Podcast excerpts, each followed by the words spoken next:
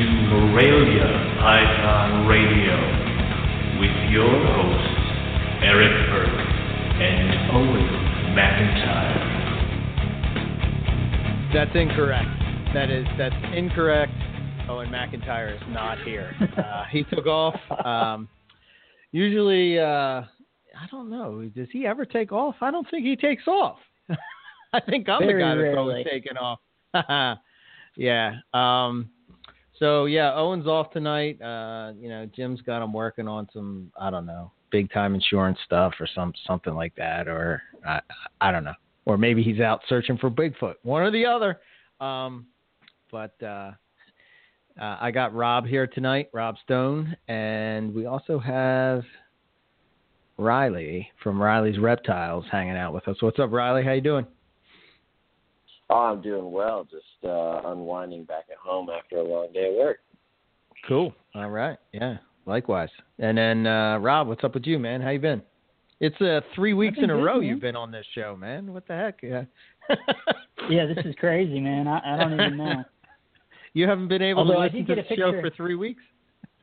Yeah, it's going to continue, man. You know, I got Yeah. a picture from Ian though, and it was some squatching sign that was saying, you know, confirmed presence in the area. So I assumed that he had sent that to OMAC as well, and that, you know, this whole oh Jim's got me doing X, Y, or Z is just a big ruse, so he could go meet up with Ian and track it down, man, get it done. Oh, 100%. Yeah, 100%, man. He's squatching out there with Bobo.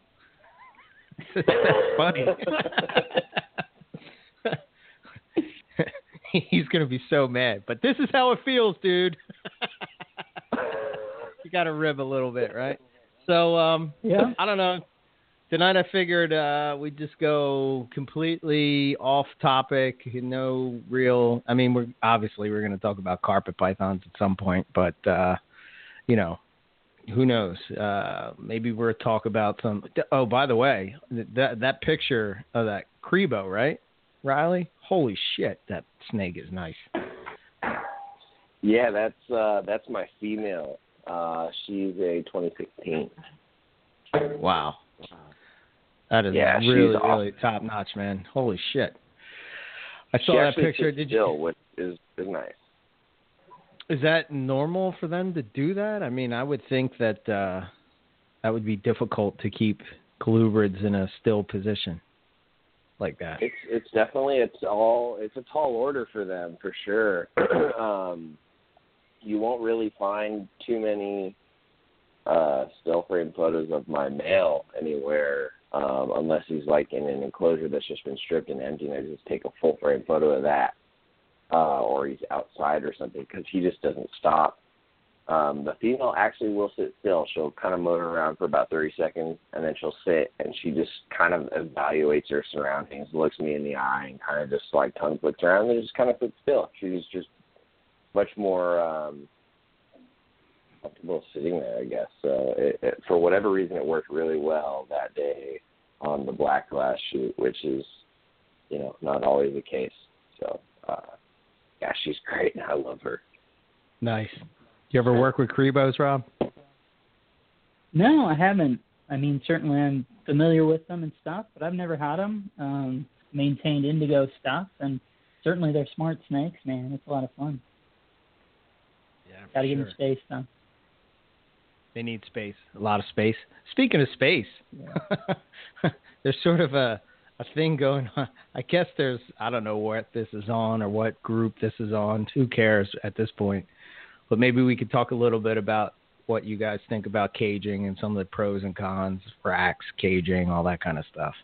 Um, because we work with a variety of species, and you know, I don't know. It seems like there's this move towards uh, bioactive substrate as of late, and I, I I don't know if I think that that's such a good idea for everything. I mean, if you're talking like a python, I'm even talking just a carpet python. I would imagine you have to have a pretty pretty big cage. I mean, we're talking like room size cage. I, you know what I mean? Am I am I wrong to Sure. think that way? what do you guys think? Sure. Well, and if you you know, which I know you did, you listened to that reptile and chill with uh, the guy who owns that pet shop in Britain, right? Who had uh, was talking about this, making this point is it's really hard to complete to make complete systems. You can do things that work towards it, but the notion that you could have say a big scrubby and then you know it doesn't eat a rat and then you're just going to rot out a large rat in the cage uh you know that that's not right your system is not equipped to handle that and you know you can have you can trend towards natural design and these sorts of things as long as you fit it within certain parameters but you can't just say oh no no it'll it'll rot out it'll be totally fine don't worry about it so riley i mean you coming from the zoo part of things. I mean, did you guys kind of did a mix, right, of both? Like you guys didn't do bioactive yeah. substrates. Not not intentionally. I mean, some some exhibits were outside, and uh, those were you know unavoidably bioactive, like a lot of the tortoise yards. But um, as you know, tortoises will just defecate sort of immensely throughout certain times of the year, especially like sulcatas. So um, just for presentation's sake, we were raking those up, but they never really broke down in a timely manner. If there were ones that like sort of snuck away and got tucked in a corner, you could find them like a year later still petrified, and that's just grass. So I don't know, but um, the other thing that like I like the idea behind uh, bioactive, and I like the intent behind it because it's sure it's kind of it's it's it's a it's it's based on a premise of like a win-win for everybody, right? Like it makes less cleaning for the keeper, and it sort of uh, is is predicated on the idea of replicating sort of a, a wild environment, which you know what what's you know less uh, for the animal than that. The problem is you also don't get like ozone exchange. You don't get other species involved. You've created a closed system the yeah. wild is an open system, whether it's an isolated island or not. There are hurricanes, there's weather, there are debris and trees and other species that float up on shore. There is death and decay at a rapid rate because of exposure from the sun, because you're on a desolate island coaster. You know, there's all these other variables. You put a little box around what you call an ecosystem. I'm sorry, that's not an ecosystem. That's just a bunch of bugs and dirt. And I have some carpet pythons that beg to differ. You throw my entire dubia roach colony, six inches of bioactive substrate, all the goddamn springtails you could throw out, and one carpet python will out defecate that entire colony in a month. I guarantee it. So within reason, it is something totally practical. But let's be real, you're not going to go bioactive on a retic. I'm sorry.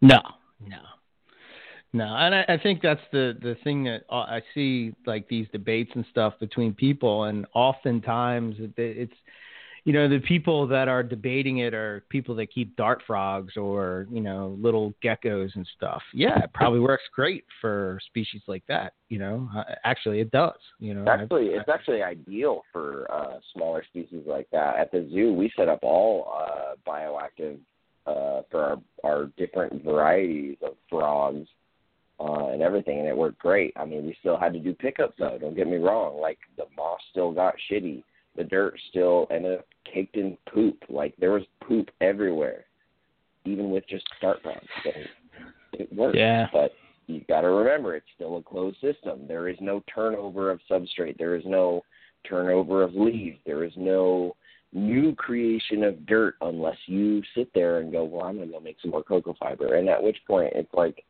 is it really a bioactive system at that point, or are you just throwing bugs in your dirt? Yeah yeah, and I mean, I'm not, I'm not, I'm not against it. I mean, if it works for people, then so be it. But I, I just don't like.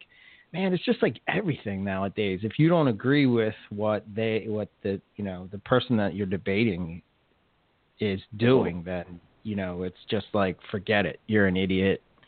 You know, so I, I, just wish people yeah. were more a little more open minded. And uh, obviously, in my opinion, like when that when that happens, people they automatically must assume that you're an idiot keeper. You know what I mean? Like for instance, like if you hear I don't know, if you hear you know, you put some snakes in like I'll, I'll talk about scrubs. If you put scrub like I said this a long time ago, but when I had those Halmaheras, you know, I kept it in a in a in a, a cage you know, the way you would set up just, you know, your normal Python. And that thing just stressed the hell out. So I, I, eventually I ended up putting it in a tub. You know, people would be like, why the hell are you putting a Halmahera scrub in a tub? But it stopped stressing out. So, you know what I mean? Like, I, I don't know, man. I, I that's why, I, I don't know. I, I think that ultimately you're the person that's dealing with that animal. And if you have that animal's best intentions. Now, I would agree that there's some people that don't, you know, but I would think that the people that I associate with and you guys associate with, for the most part, do. I mean, when you, you know what I'm saying? Does that make sense? Well, you you said it right there. I mean, you said it within what your last sentence was. Like you work with that animal and you know it. That's the bottom line. You can throw Yeah. a ball python in a tub or a tank. It really does come down to that individual snake. It doesn't matter. You can throw any sort of snake in a tub or a tank or a cage or whatever. It comes down to the individual. So you can do everything right. That the animal could just be a high stress animal. Online, like that could be the make or break it. You can do everything right. Hides Yeah. on the ceiling, on the wall, on the floor, on the back wall, four of them on each pane even on the glass, whatever, and the animal can still just like lose its shit, and that's just how it goes. Like Yeah. it's working with animals, man. Nothing ever goes Yeah. through the script. Right, right.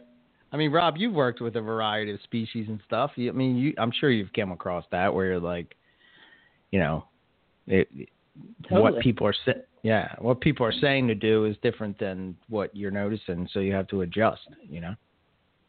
Yeah, no, totally. And I mean, it's the same. You can take whether it's a cage or a tub or either way, you can have a given size and say, okay, theoretically, something this big across all these different species should fit in it. And sometimes it works really well, and you have things that actually seem quote too big for that space, and they do great. And other things that actually aren't even yet that size, and yet, man, they're going to really struggle. And you can, it's the same as ever, and it's the hardest thing to say or the hardest thing for people to understand is you can just look at it and know that it's not right. You know, you can have you just look at that and say theoretically this works, but I can tell with the way this thing's acting that it's not working. Right, right.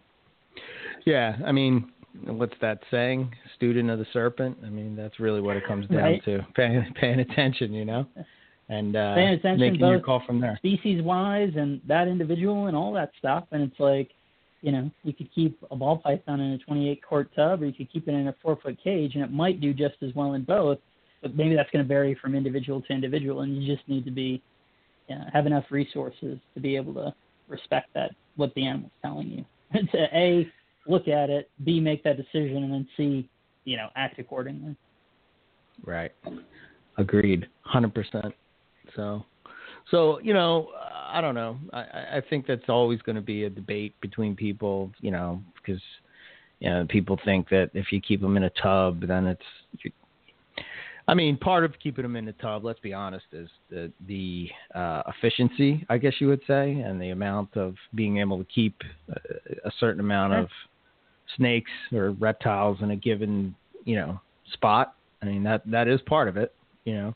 Um, and for and for people to to, to not say that that's true, mm, well, you know, I think I think you're just full. But also on the flip side of that, I mean, you know,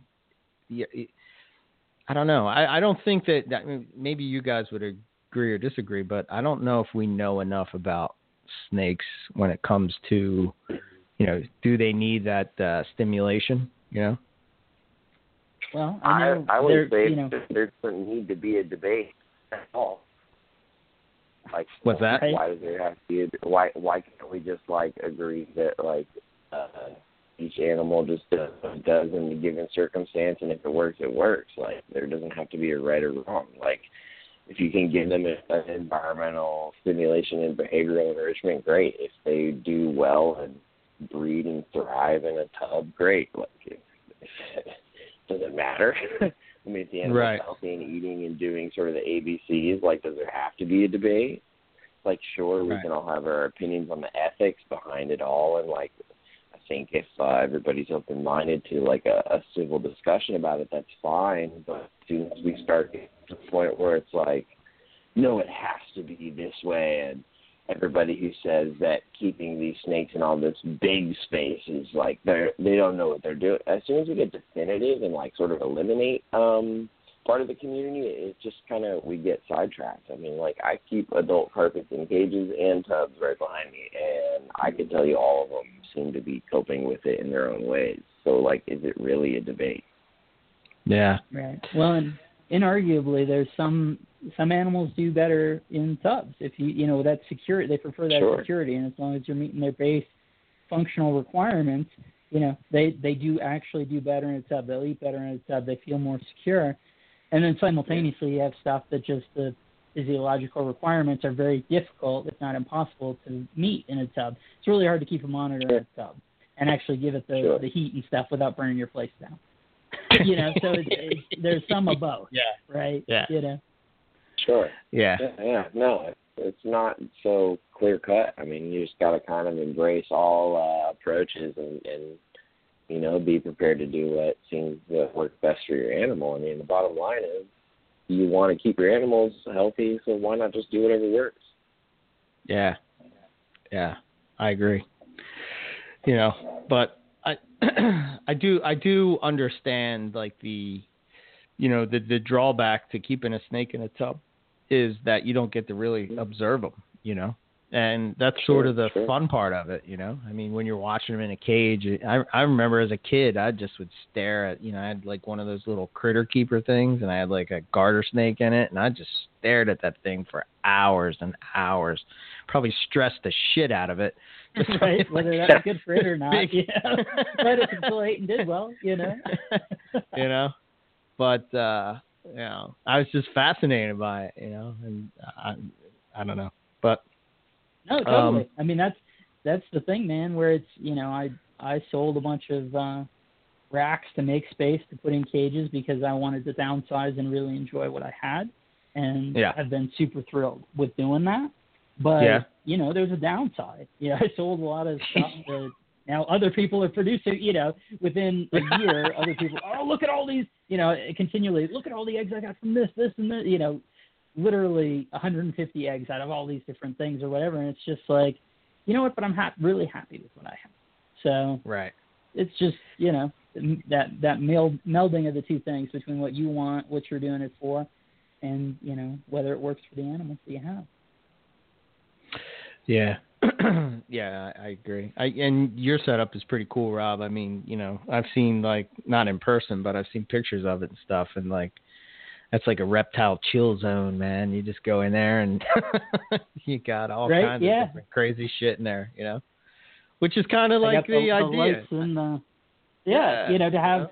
I have the UV lights on during the day in the cages, Mhm. and then I swapped out the room lights for red bulbs so that I can come in. You know that that all is timed out, and then the red bulb, you know, I can flick that on, and it doesn't disrupt their their regular cycle. So they're doing all their, you know, some things I see during the day, and Mhm. never see at night, and then vice versa, and they're acting as they would at night. You know, they're not responding. You can tell from the aperture, you know, the dilation of their pupils that it's like no, they're really not seeing this light because those pupils are just massive, you know. And they're, so Right. you have the, the nighttime, the night shift that's doing their own thing. So it's like when people come see it, it's always like, well, come, you know, based on the, the month of the year or whatever. It's like, well, come a half hour before the lights turn out, so you can see the stuff that you can see during the day, and then you can Right. also check out the night shift. You know, you get you get some of both.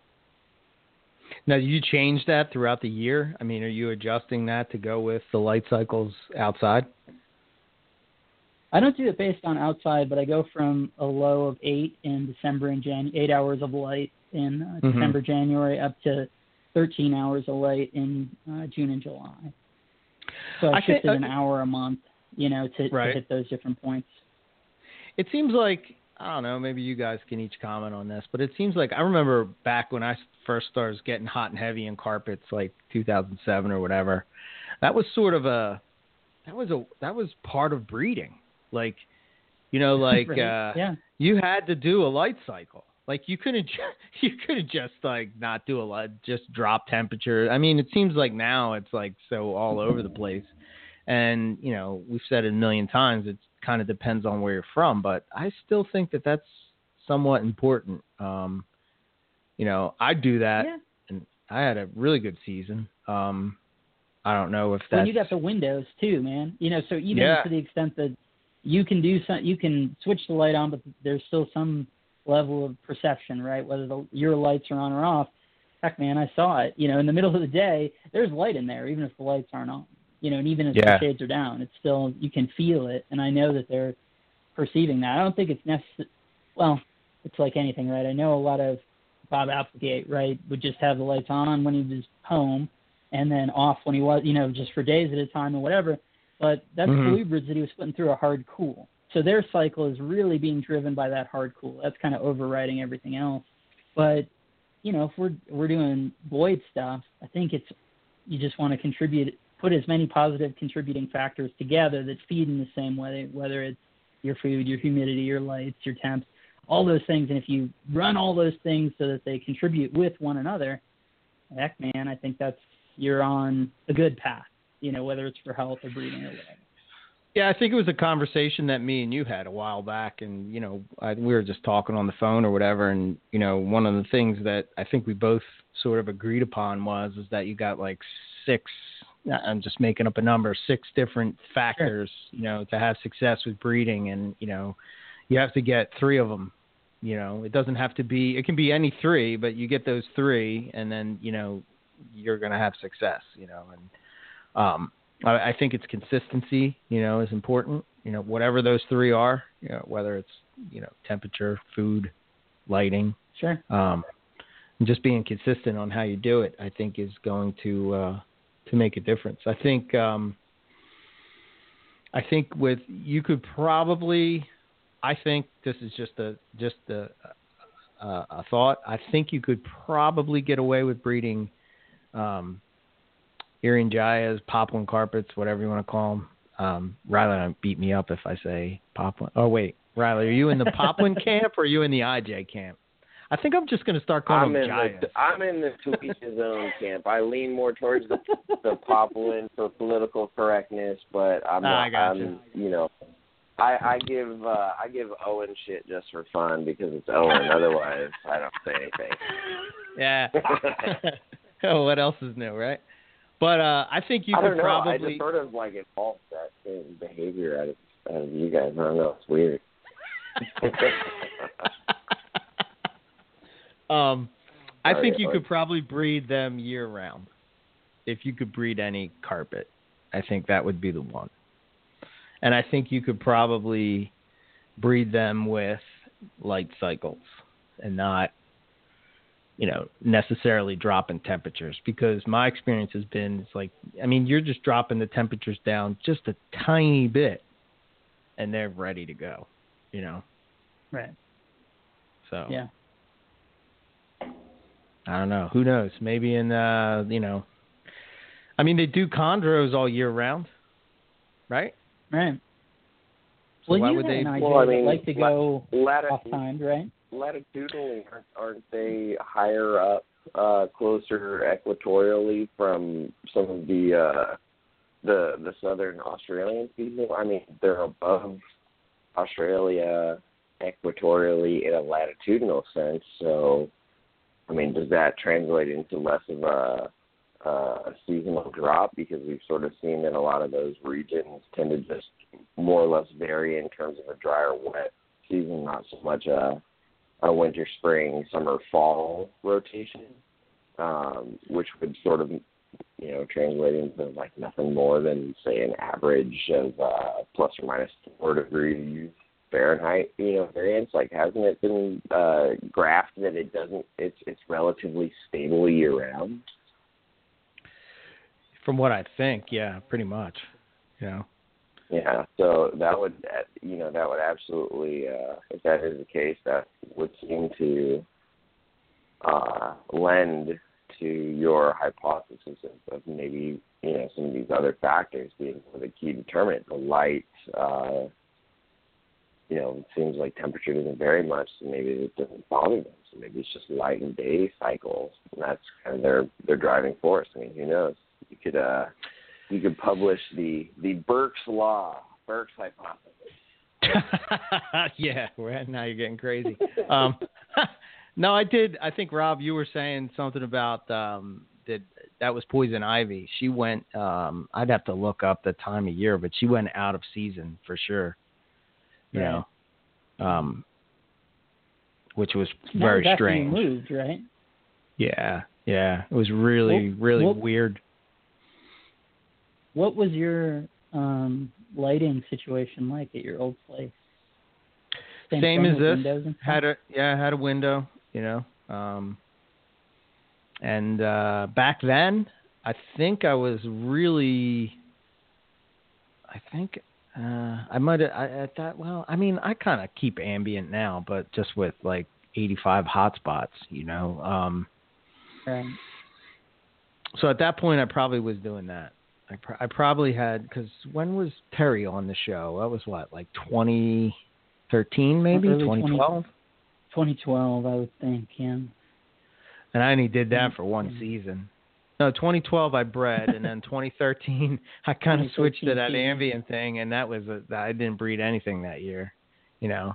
And I I don't chalk that up. I don't chalk that up. I mean, you probably listened to those shows back then. You probably can't even get those shows anymore unless you go to Blog Talk because they're probably all gone now. You know, I think that But, one's um, now off. Yeah. is it? It's officially off. off, oh, yeah. No. I think Yeah, uh, you have to hit it on Blog Talk. Cameron's show has far surpassed any show that we've ever done. Uh, which I, I meant kind to ask you because I was going to tell him like how many how many listens has he got out of that? I'd have to look, but uh, it's. I gave him an estimate of what my guess, and I, I think he was sort of like, "No way, man," and I was like, "Yeah, man." Yeah, it was up there. It, it was the high. 'cause So you got to go in and you got to. I told you like they blog talks and, Right. and they changed A it again today. I went on. You know, they usually have that thing where you click it, and send off the Yeah. Facebook and Twitter and all.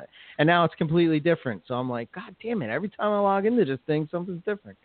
Anyway, um, yeah. After the show, I'll go look it up and I'll I'll send you the number. But Okay. it's by far the you know the biggest yeah, one just crushed that it. we that we've Yeah. done. Oh, oh my God, unbelievably crushed it. I mean, that show was.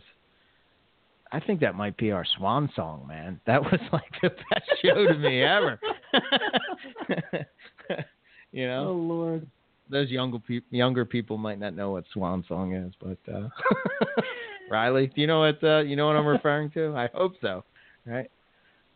Led Yeah. Zeppelin? Okay. All right. Good. Yeah. You're with me. Yeah. So- I'm, I'm very with that. Ah, nice, my man. Um, I thought since it seems like everybody's having a killer season this year, um, from what I've seen But around. you got to talk Uh, about what you just mentioned, Terry, man, and Ki- Terry and Killer Season. You Ah, got, what, what was that you were telling me? totally- Terry, what was I talking about? Ter- oh, well, in 2013 when I bred No, no, no, 20. What? no, no. This week, you know, Reptile Gardens put out that post. You were telling me about that. That was really cool. You Oh. know, talking about people hatching Oh. cool stuff. Yeah, they produced Mamba.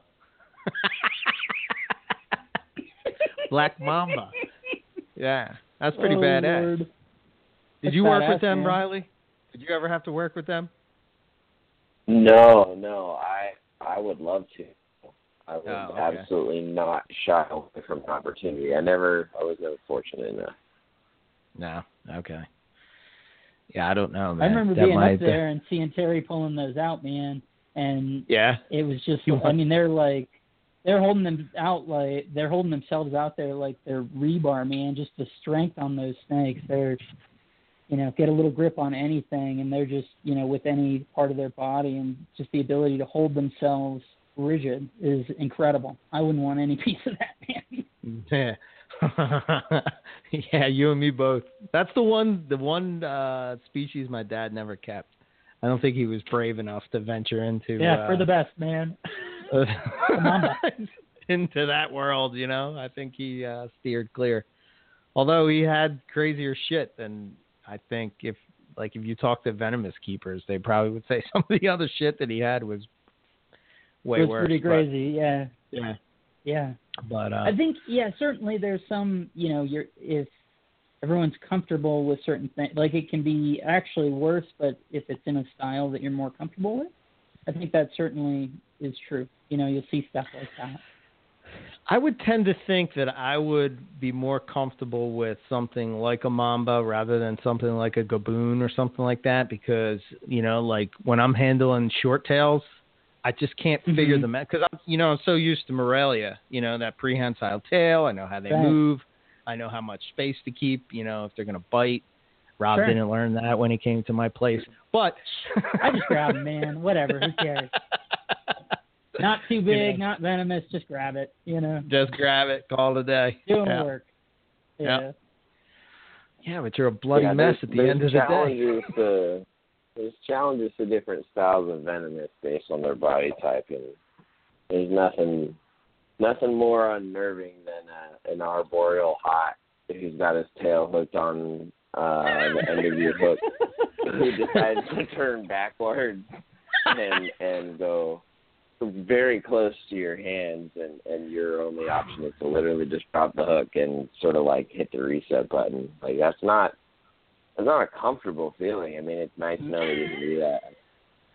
But, No, uh, I mean, yeah, those things, will, I, those things are I think I think of holding some of my scrubs and like you know like and you can just like the worst thing you're gonna get is bit. You know it'll hurt probably, but you know you won't be dead. Well, that Or- Barnack's going to be a different story from that small stuff you have. You know, that that's the difference. I wouldn't want to take a bite from that. Thing. You know, like I wouldn't just grab that thing. I was like, yeah, Oh, the big bar neck. I'll yeah, use the yeah. hook for yeah. I'll use the hook for that. You know, the, the little stuff, whatever. well, yeah, baby Make carpet. a good I don't choice. even. You know, I don't even. I don't even think twice about that. You know, but uh yeah. I don't know. There's some of the some of the some of the ones I have, man. That like uh what's his name when he got nailed by that albino uh Travis. Holy shit, man! I felt so bad. Like, you know, that was full on feeding response. That thing was eating his hand. Like it's like oh Uh-huh. shit, you know, food boink. Oh my god. Holy shit. Ouch. It took him like a captive bred Rosie Boa would, where it's just like it's going down, man. It's like yeah, Yeah. Oh, Lord, what are we doing? Those things. Holy shit. Oh my god. Yeah. What uh the funny thing is, man, the wild caught ones are totally chill. You just grab them, but like, yeah, those actually, you know, a captive bred rosy Boa, I use a hook, man. That that's kinda fun. Yeah, like a those Woma. Woma python. Yeah. yeah. Womas are the same way, man, and they do that. Like uh I did, I just had it tonight, man. I, I was I, I was cleaning, and I take the Woma out, and everything's all chill, and then it just like Yeah. looks at your arm, and it just says, "I'm gonna try to eat this." you know, it's like, oh, And then they're digging in, and it's ah, yeah. but I love that species, and I love that species. Oh, I I need some of those badly. Yeah. Keith uh, patched out beautiful ones. Oh my God! He sent me uh, Keith McPeak sent me some pictures of uh, some of the ones that he just hatched out. Holy shit, they're nice, man. Really, really, really nice. yeah. Good I swear, it's A lot the of year of the and Woma python this What's that? You're getting Woma I pythons swear this it's year? the year of the Woma python. Everybody's hatching them. Juliander got. some- I mean, everywhere I look, it's just like Woma's hatching. Woma's hatching. I'm like, shut up, shut up, shut up. Woma's hatching. Like, god damn it, I need to get. I feel like Owen. yeah. Yeah. I love how you pointed this out, and I had seen it before, but I hadn't thought about it in the context of their natural history. How they'll stand up vertically, right? They get that, you know, they're barely getting touch on the sand, sort of in a sidewinder style. So they, you know, Yeah, man. projection from the belly. I never knew that, but I got uh I got this um actually it's pretty funny. It's um what's his name? Joe Bredl? Who's what's his son's name? Uh huh. Not is Rob. it Joe? Ro- not Rob. Rob is his he's the actual the guy, son. right? He, Oh, he's he the the, guy or the son? I I can't Mm, remember. We're just going to go with Rob then. Cuz cuz you're Yeah, here, Rob. I think so. I think that's right. Anyway, I think yeah, that's he did he did this um uh, I guess you would say it's similar to like what Steve Irwin did and it was like a TV show where you know, he would uh he would like teach you about how to read the crocs and stuff like that and I don't I, I mean, I don't know if he was it seems like he knew what he was doing.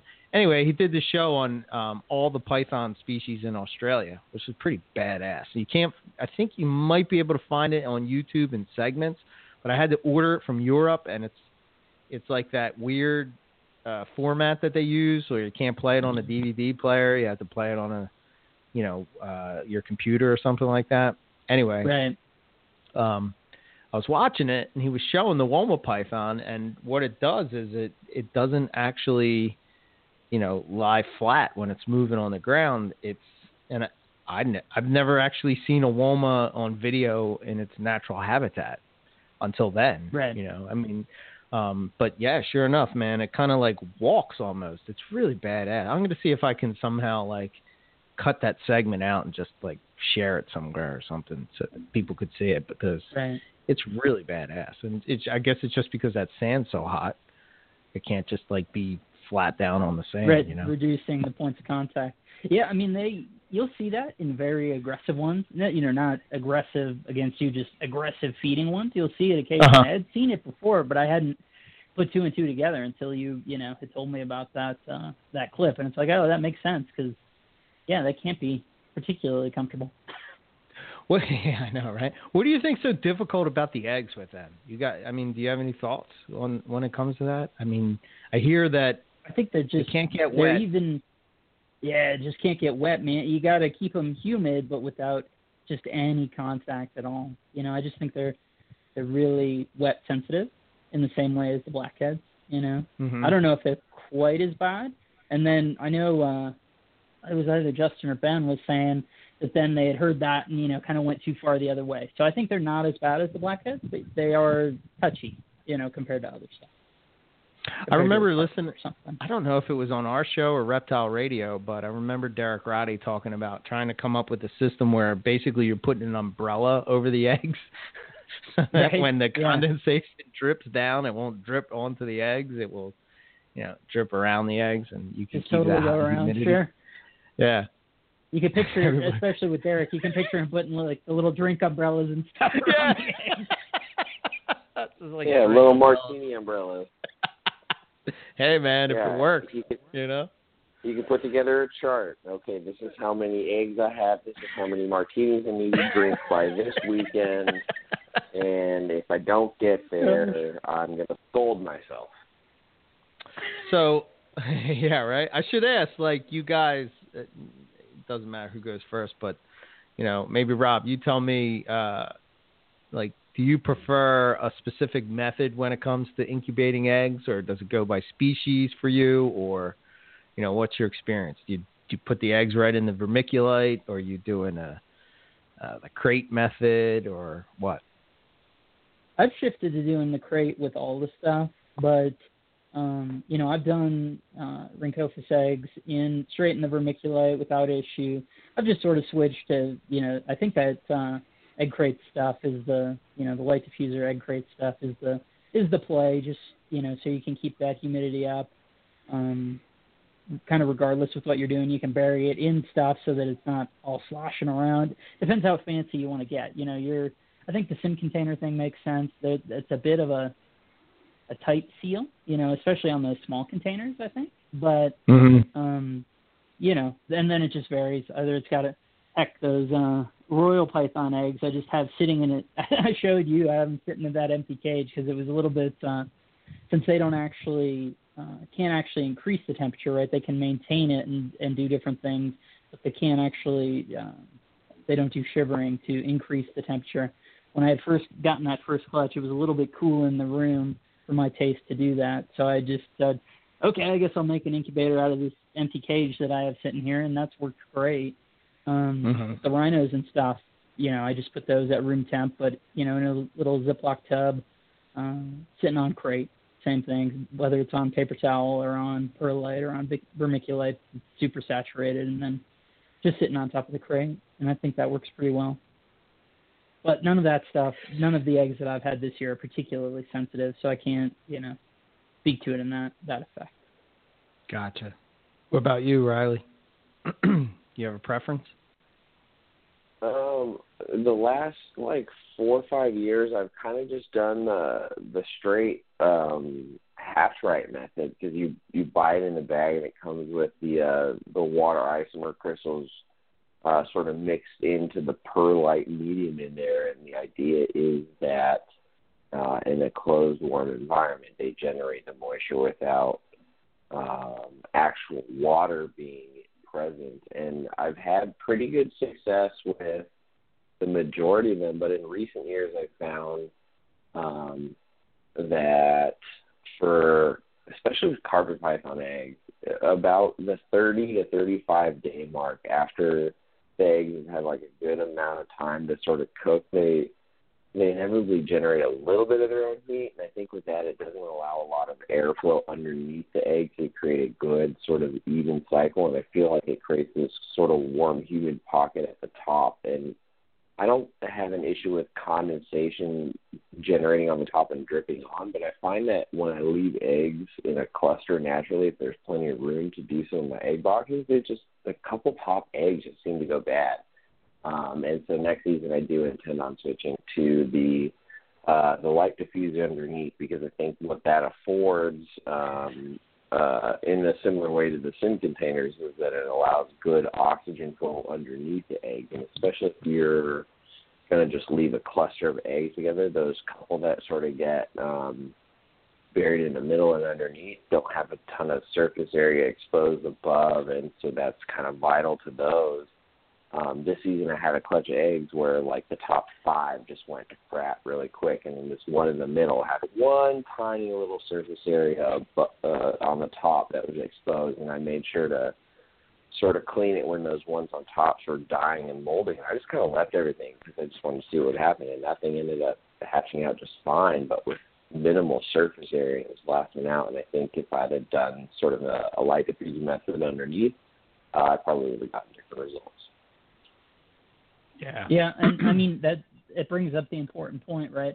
I actually don't think it's necessarily water that causes you know eggs to rot out and stuff. It's the uh, it blocks those pores for gas exchange. Um, so I think you know that's right on point with what you're saying, Riley. You know, that, yeah, I, mean, I think actually what we see is the, they need a lot of air exchange. You know, and that gets blocked yeah, off when they get wet yeah, when you think about you know the environment that all these different species are laying their eggs in, whether it be termite mounds, piles of leaves, um, dirt holes, sandy banks, whatever, what's happening is they're these females are actually like they're finding an ideal spot, and I have a feeling what we tend to like overlook is uh, the fact that when we're putting these egg boxes together, there's a closed system of air. Um, we can get the humidity just right and and air gets stale in these in these closed environments and if you even have the slightest little bit of like too much moisture and some mold is able to foster, I mean it's just snowballs. And, you know, I, I don't know.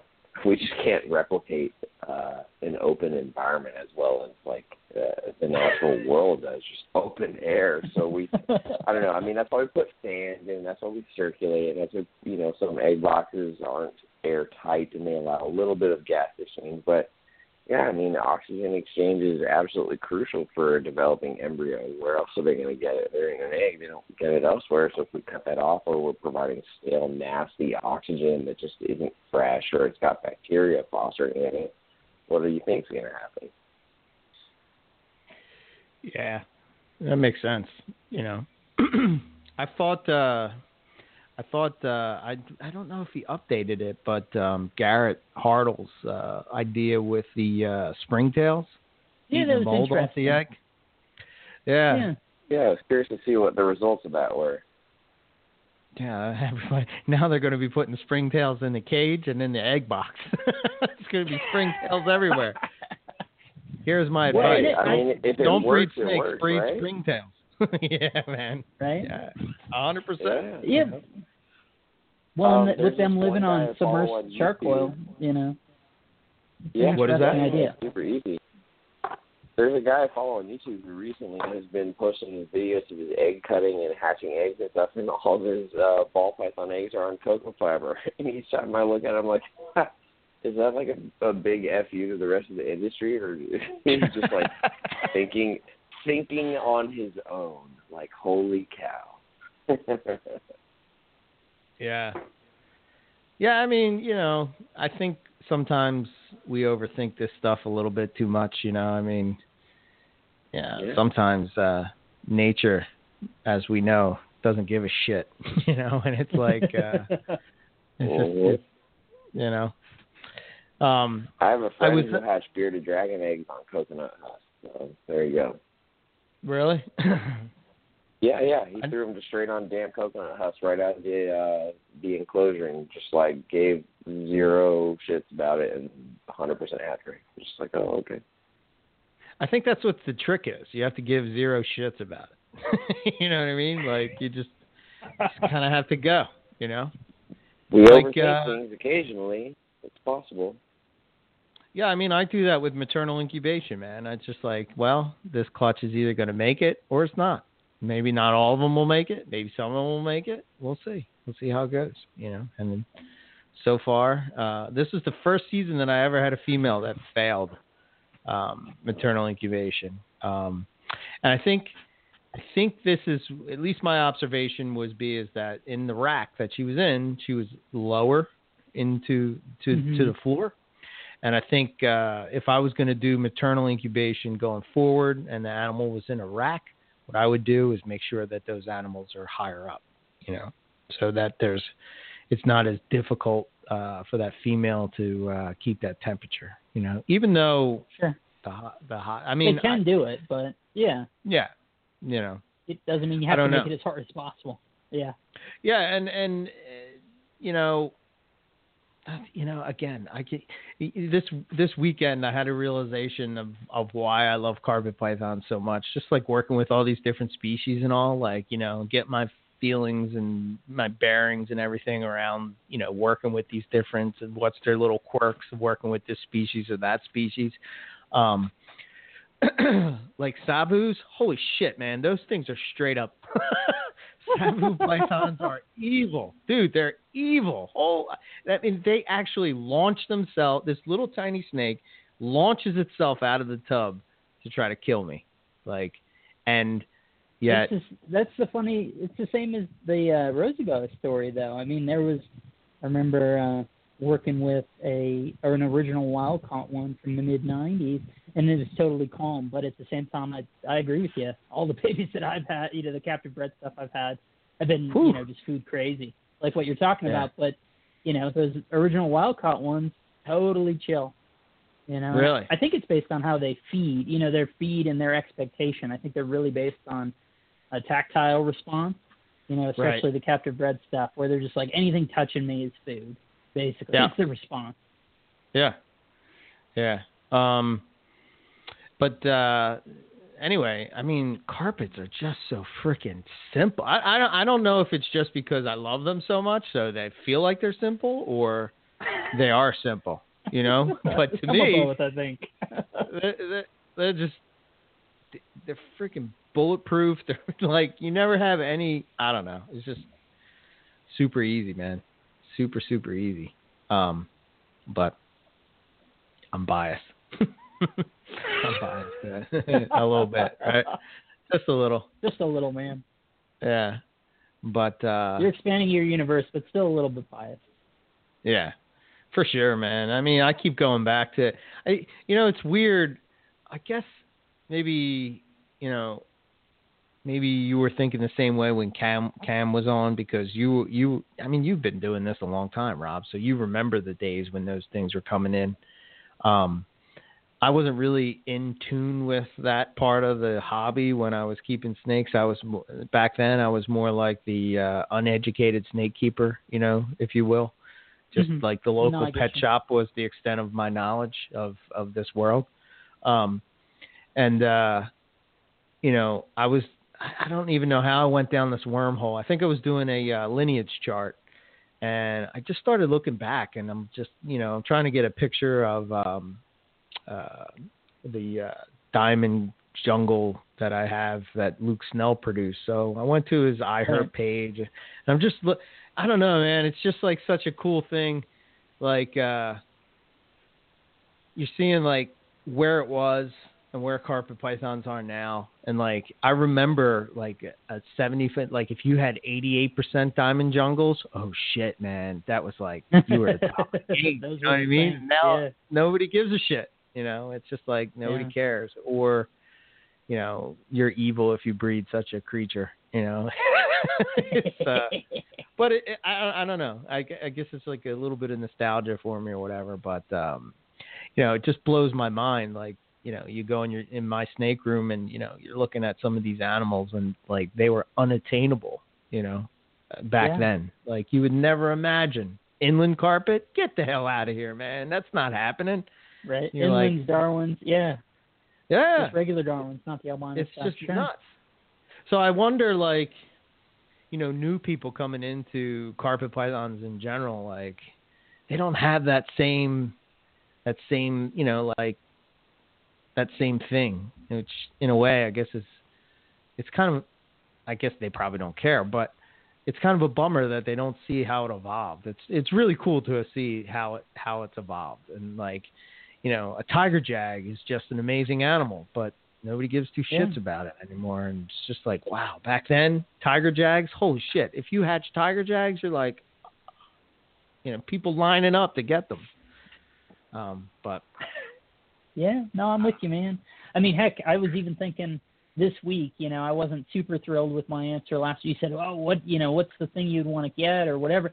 And the thing that I I was happy with the Lafe uh, David I that was a good choice. But the thing I would have said, you know, that sort of has been on my mind. I love all the Nerodia species, so all the you know North American water snakes, and it's out of having one, you know, as one of my first snakes 20 years ago or whatever it was. You know, a big. uh right.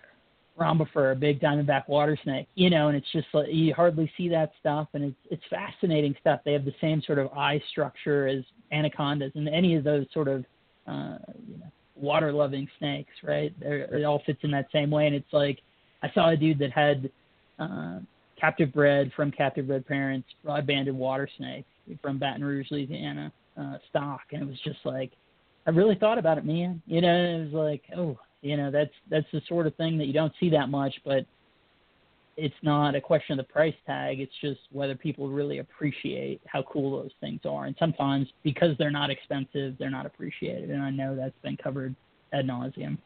But Yeah. I, I really was thinking about that this week. You know. I did a little experiment the other day. I posted up one of my Cape Yorks, right? And I wanted to I didn't put any title on it. I just posted it up to see what people thought. Sure. And the people that Uh-huh. I thought would say, "Wow, that's an awesome snake," did. But as soon as it was said it was Cape York, and everybody was like, "Oh my God, you have a Cape York carpet," you know? like, I'm like, "But dude, it, it was right there. You you didn't They care about there. it. Yeah. Now I'm telling Yeah. you what it is, and you're like, you know, oh my God, now I want it. That changes Yeah. the game. Yeah. Yeah, yeah. So, but they're badass, man. Holy shit.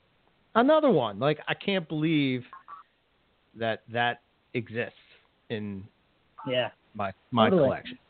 You know, like Yeah. we might be man. seeing them soon, man. We might be seeing them soon in the wild. Maybe. No, maybe, maybe, maybe not. I don't know. Who knows? Right. But- That's all up in the air. Who knows? Who knows what we're going to Yeah. be seeing? But uh, we'll see something. Right. But uh yeah, yeah. So uh I, I we have to send out um uh congrats to uh Andy's Reptile House. I believe they're in Yeah. France. Well holy shit, man, they patched out some Papuans. Oh yeah. Dude, is that not the coolest head poking out of an egg? Holy shit. That definition and scalation on the head, I'm gonna put it over in the chat real quick, the picture. Oh my gosh. Yeah, Yeah, I, I was- saw those. That was amazing. yeah, I was uh, pleasantly surprised with uh, seeing that. So I don't know if it's possible to get that person on the show to talk about it. Maybe who knows? But uh, sometimes it's uh, difficult um, with overseas Yeah, people. time, language stuff, all sorts of different stuff. But yeah, Yeah, that's, that's amazing. man, who knows, man? That might be us in ten years. Yeah, you know, maybe. We'll see.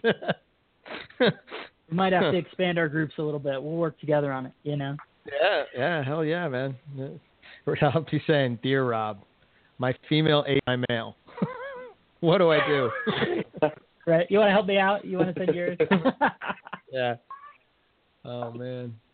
So, but uh, yeah, I was, I was pretty, uh, pretty, pretty happy to see that. And uh, you know, I took my nephew to see Jurassic Park today.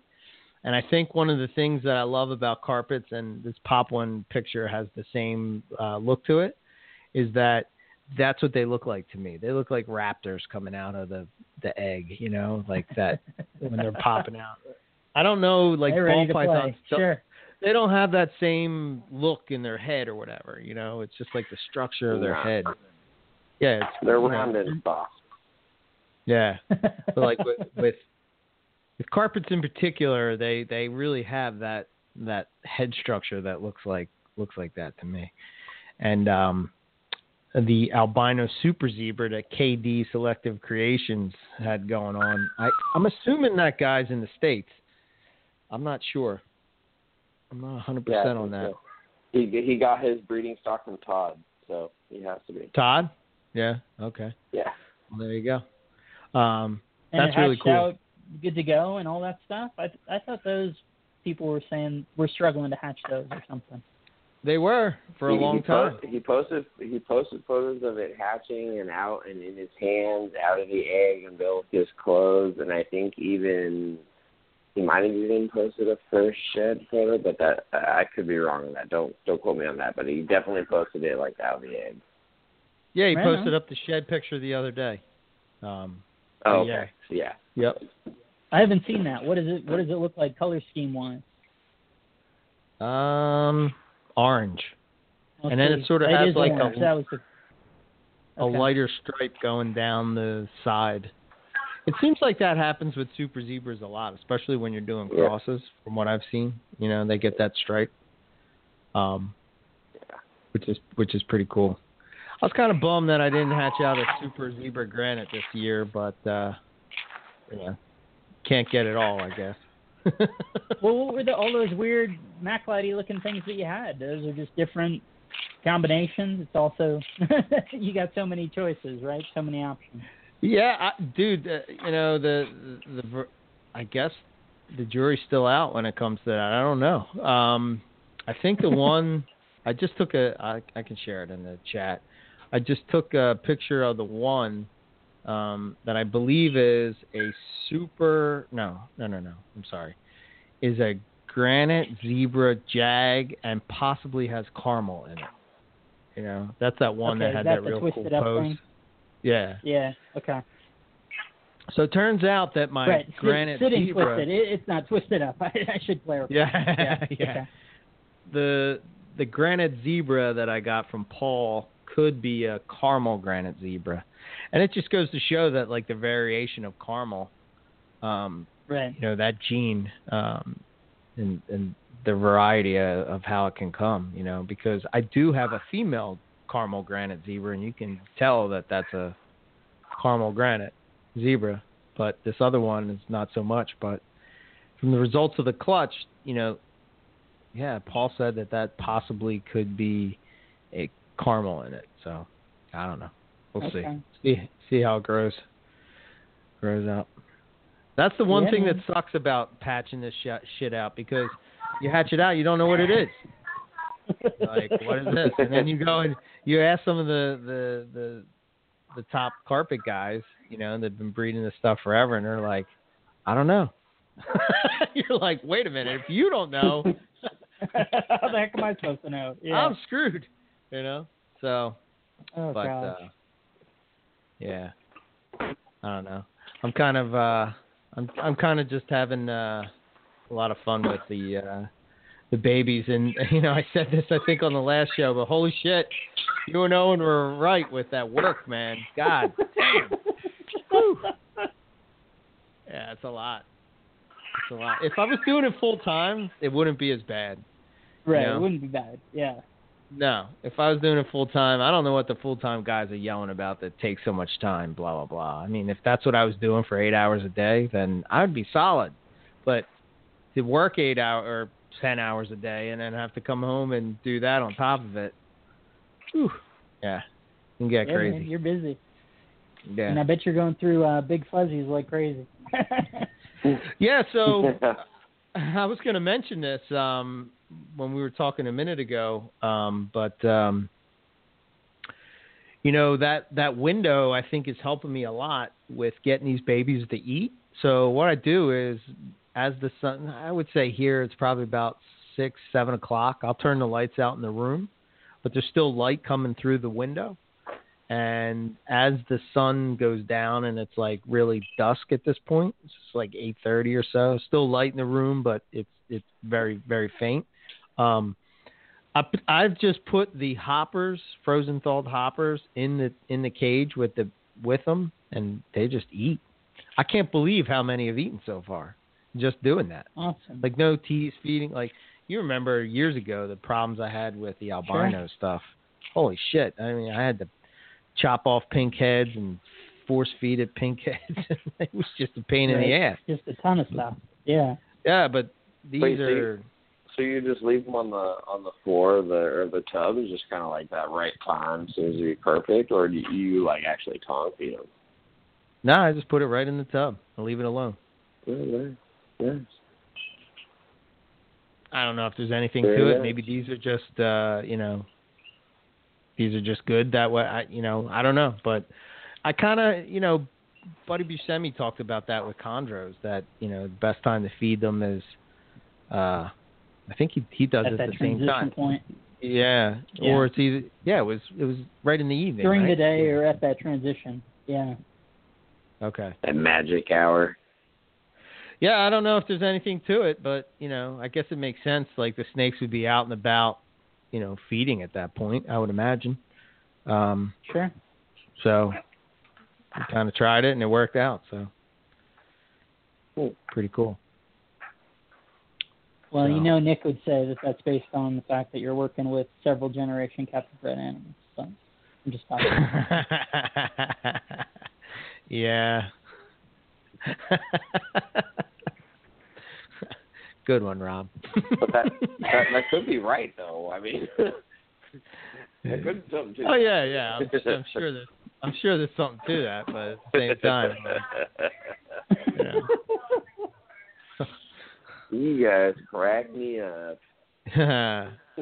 so, so I don't know. What else you guys want to talk about? Shit, everything. All All right. right. Well, I want to hear more about what Riley's got going on because I, I did listen to his show when he was on with the uh, Ground Up folks.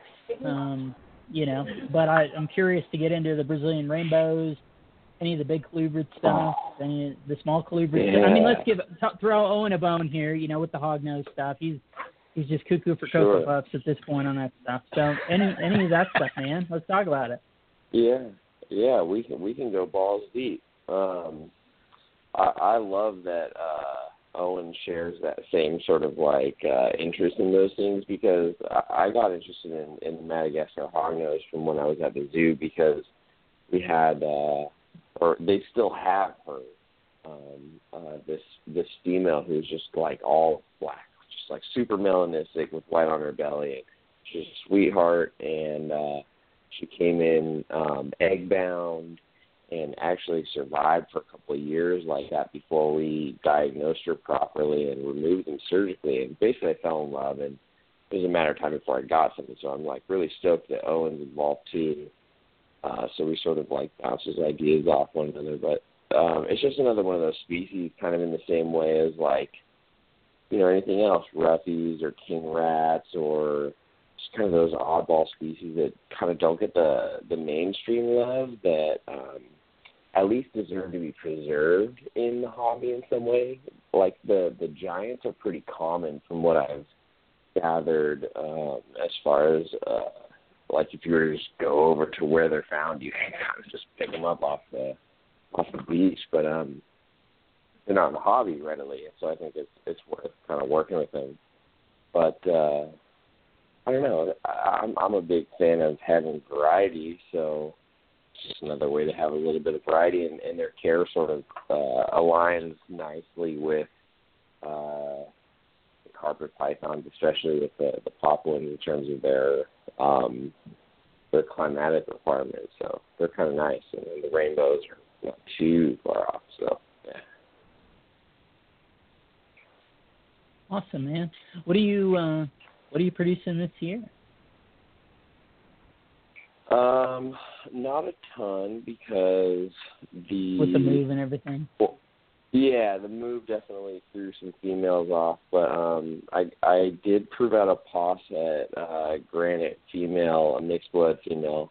So that was kind of nice because I she was like one of the first carpets that I picked up when I was like, okay, this is what I'm going to aim for. I'm going to learn with these animals and really start going for it. And so I, I picked her up as a Posset as a yearling and really learned that. Um, and she proved out, which is nice. Uh, that was that clutch Yeah. where I lost a few eggs. But uh, I got three granites. I got 2.1 uh, visuals and 3.1 hets. So that was um, my first sort of official uh, morph that I've ever produced, which is kind of neat. Um, even if they aren't uh, what you know what we would consider pure, that's kind of irrelevant uh, at this point. Um, it's just really cool and exciting. And then uh, more building for next year, but I have a gravid Brazilian rainbow boa who she gave me her post ovulatory shed on 420, and her cycle records indicate that usually from that point on it's 120 days, so she's due August 20th to uh, to drop another litter. And she gave me her first litter in 2016 after I'd had her for about a year and a half, two years, and um, it was overwhelming to say the least.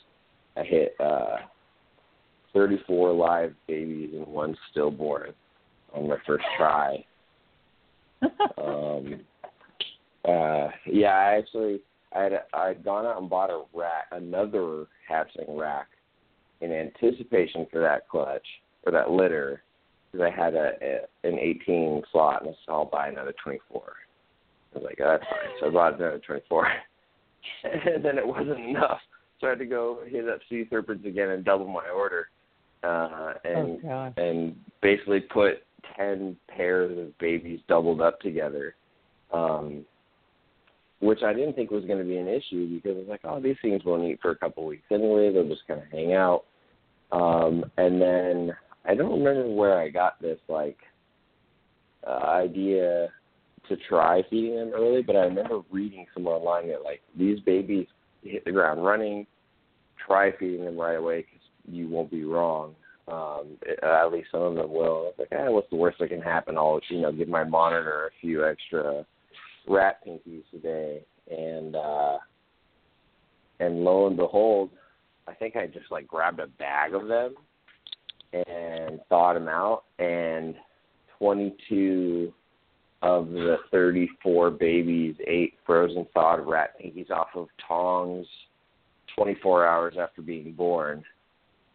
Um, and then the remaining uh, 14 followed suit in the next two days. So these babies were all eating frozen thawed off tongs within 72 hours, and I was just like waiting for somebody to just like pinch me and wake me up because it was just stupid easy. Um, I don't anticipate this year to go that way just because like I feel like I've used up my whole karma meter there on that one. Sure. But uh yeah, it was it was amazing. I love them. They're they're beautiful. They come out a little bit bigger than carpets, but not too much. Um, big long head, really skinny, alert, and they they hit harder than carpet babies when they're born. Man, they it sucks getting bit by those things. They do it a lot for like the first month. That's So awesome. That's man. fun though. They're the only boa uh, boa species I work with for now. I, I, I would love to uh, expand on on that. You know, should I have the uh, the resources to do so down line? But man, I'm happy just producing, you know, one litter of boas every year or so, and I I intend on growing that in a few years. But uh, man, they're they're amazing. They're I don't know, they're they're pretty cool. Yeah, man. That's really cool. What are you doing with uh, king rats? You made mention of that. Are you the one who's got Owen, you know, chomping at the bit for the king rat stuff? No, no, no. I I almost bought a uh an albino male recently, but no, I uh I mentioned it just in, in just like on passing. I I can't uh I couldn't afford to take on any more large colubrids with the Cribos. Uh, it's as much as I would love to because I'm with Owen. I love something with attitude like that. Um Sure. But uh, yeah, yeah, I, I just don't have the space for those guys. That would be fun. I keep seeing, you know, Dan uh, Maleri's post with his Batias and other people posting those really, really charismatic big colubrids, and how could you not want something like that? But maybe down the line. Yeah. I can't believe really, that Owen really doesn't fun to have have something those. that looks at you. Yeah, I can't believe that he doesn't have those. They got to be like one of the coolest colubrids going, in my opinion. But, Yeah, yeah. They're amazing. They're they're intelligent. They they keep you on your toes. They got all sorts of attitude. They'll strike at your face. They'll huff and puff. I mean, as far as we know, that seems to be that seems to be the OMAC special before the OMAC special. I can hear him now screaming at it. It's because of money, Eric. God damn it. Lord.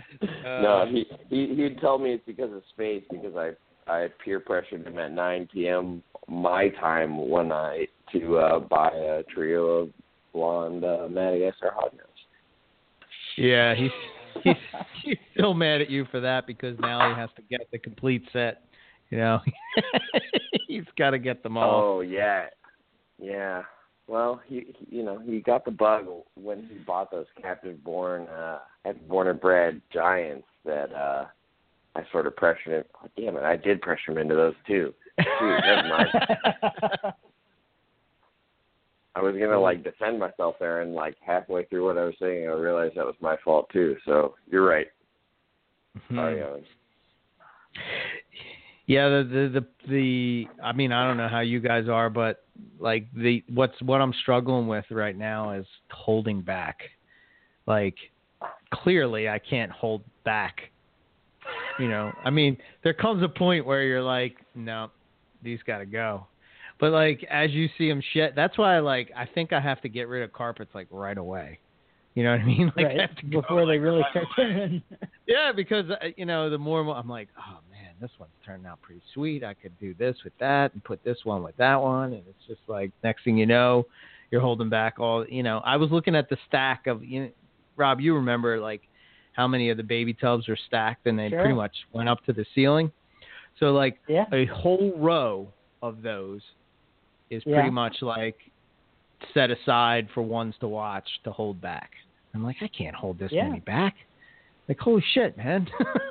I don't have well, a you grow 'em warehouse. up for a year, and then you know, then you start you see and you evaluate with your stuff, man. It's just going to be a question of evaluating, saying, okay, you can hold it back. It just means you're going to have to get rid of something, you know, and that's where the hard part comes. You know, Yeah, yeah. do you have Yeah, the? Uh, is it is it really good enough to replace something else? Because that's what you'll have to do. You know.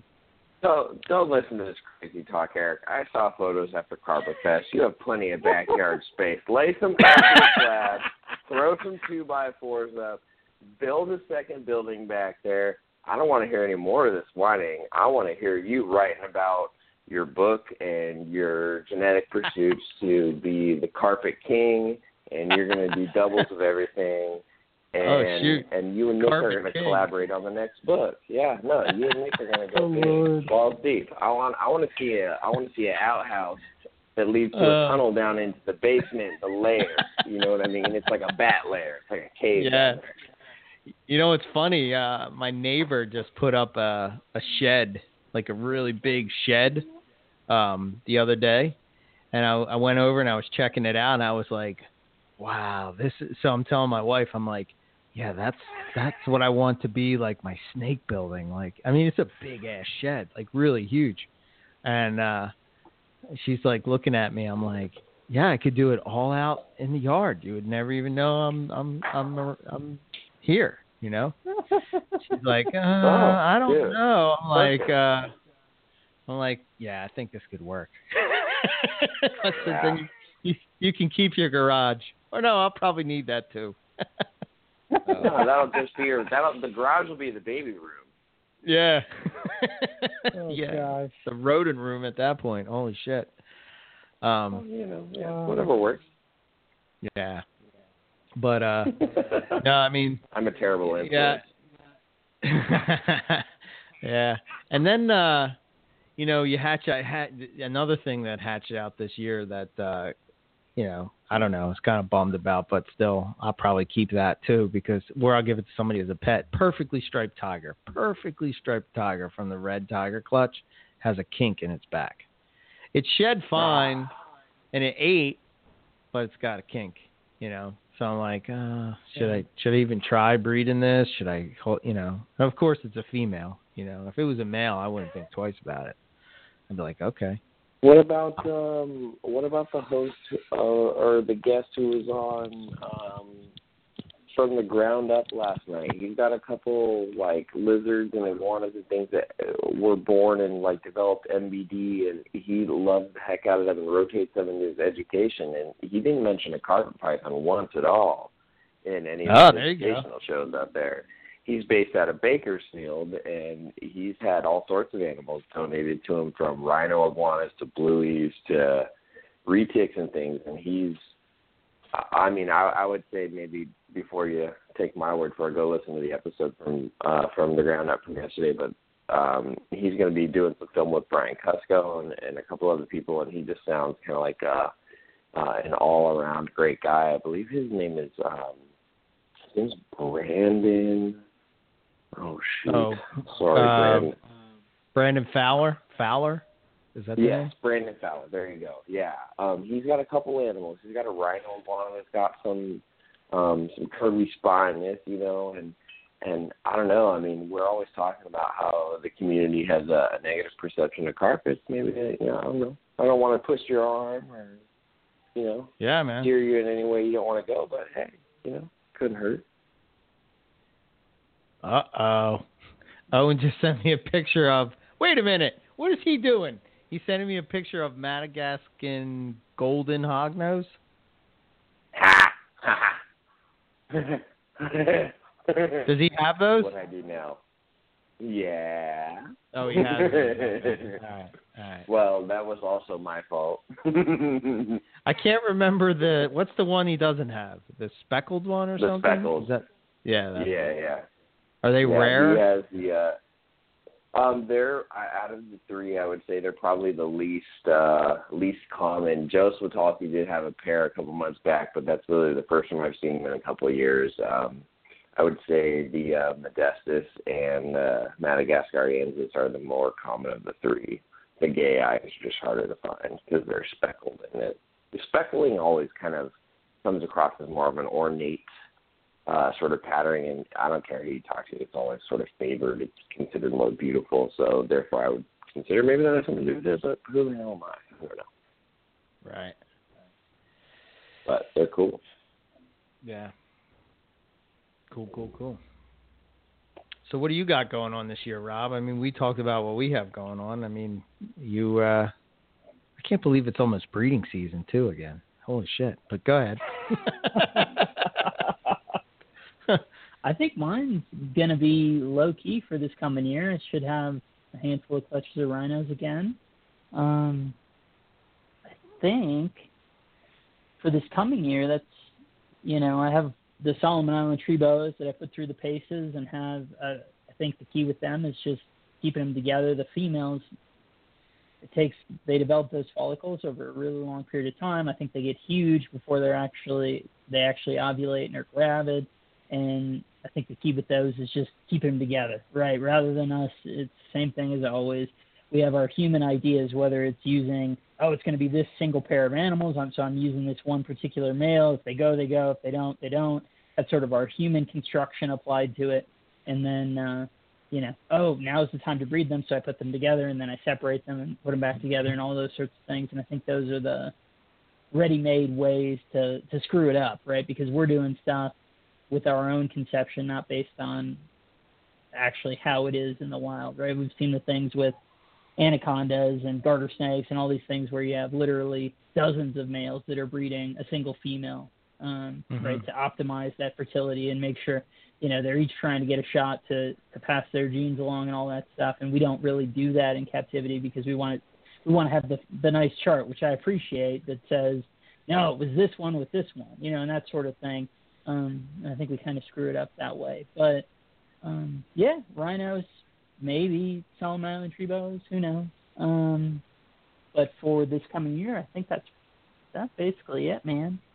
This year, I'm hopeful to hatch out uh, or have a litter born from those um, those PRs. That'd be really cool. You know, that's that's something that's fascinated me ever since heck, you know, when I first started getting Reptiles magazine back back in uh 97, 98, whatever it was, and you see that and it's like, oh, well, you can't even get these, no one works with these, whatever. Not quite true, you know, it turns out you can't you can't sell them across state lines, so that's why sort of quote people don't care or whatever. Um but they are really neat snakes. Um Owen would really like those if he uh, if he actually went into yeah. Yeah, as I like a boa them. guy, you know, it's it, if you as a boa guy like he is, and you really appreciate it, then Clearly. he'll grow on you. yeah. Clearly. Yeah. Yeah. I, I, I, I, isn't that weird how you pick a camp? Like you're either a boa guy or you're a python guy, or like you're a python guy that has like a boa, or like you're a boa guy that has a python. You know what I mean? Like you very rarely see people that have really heavy duty collections of both pythons and boas. At least I don't. Can you think of anybody? I can't think of anybody. Well, Maybe- I'm hopeful to have both boas and pythons this year, and I got probably more boas than pythons, but not uh, not in terms of to go this year.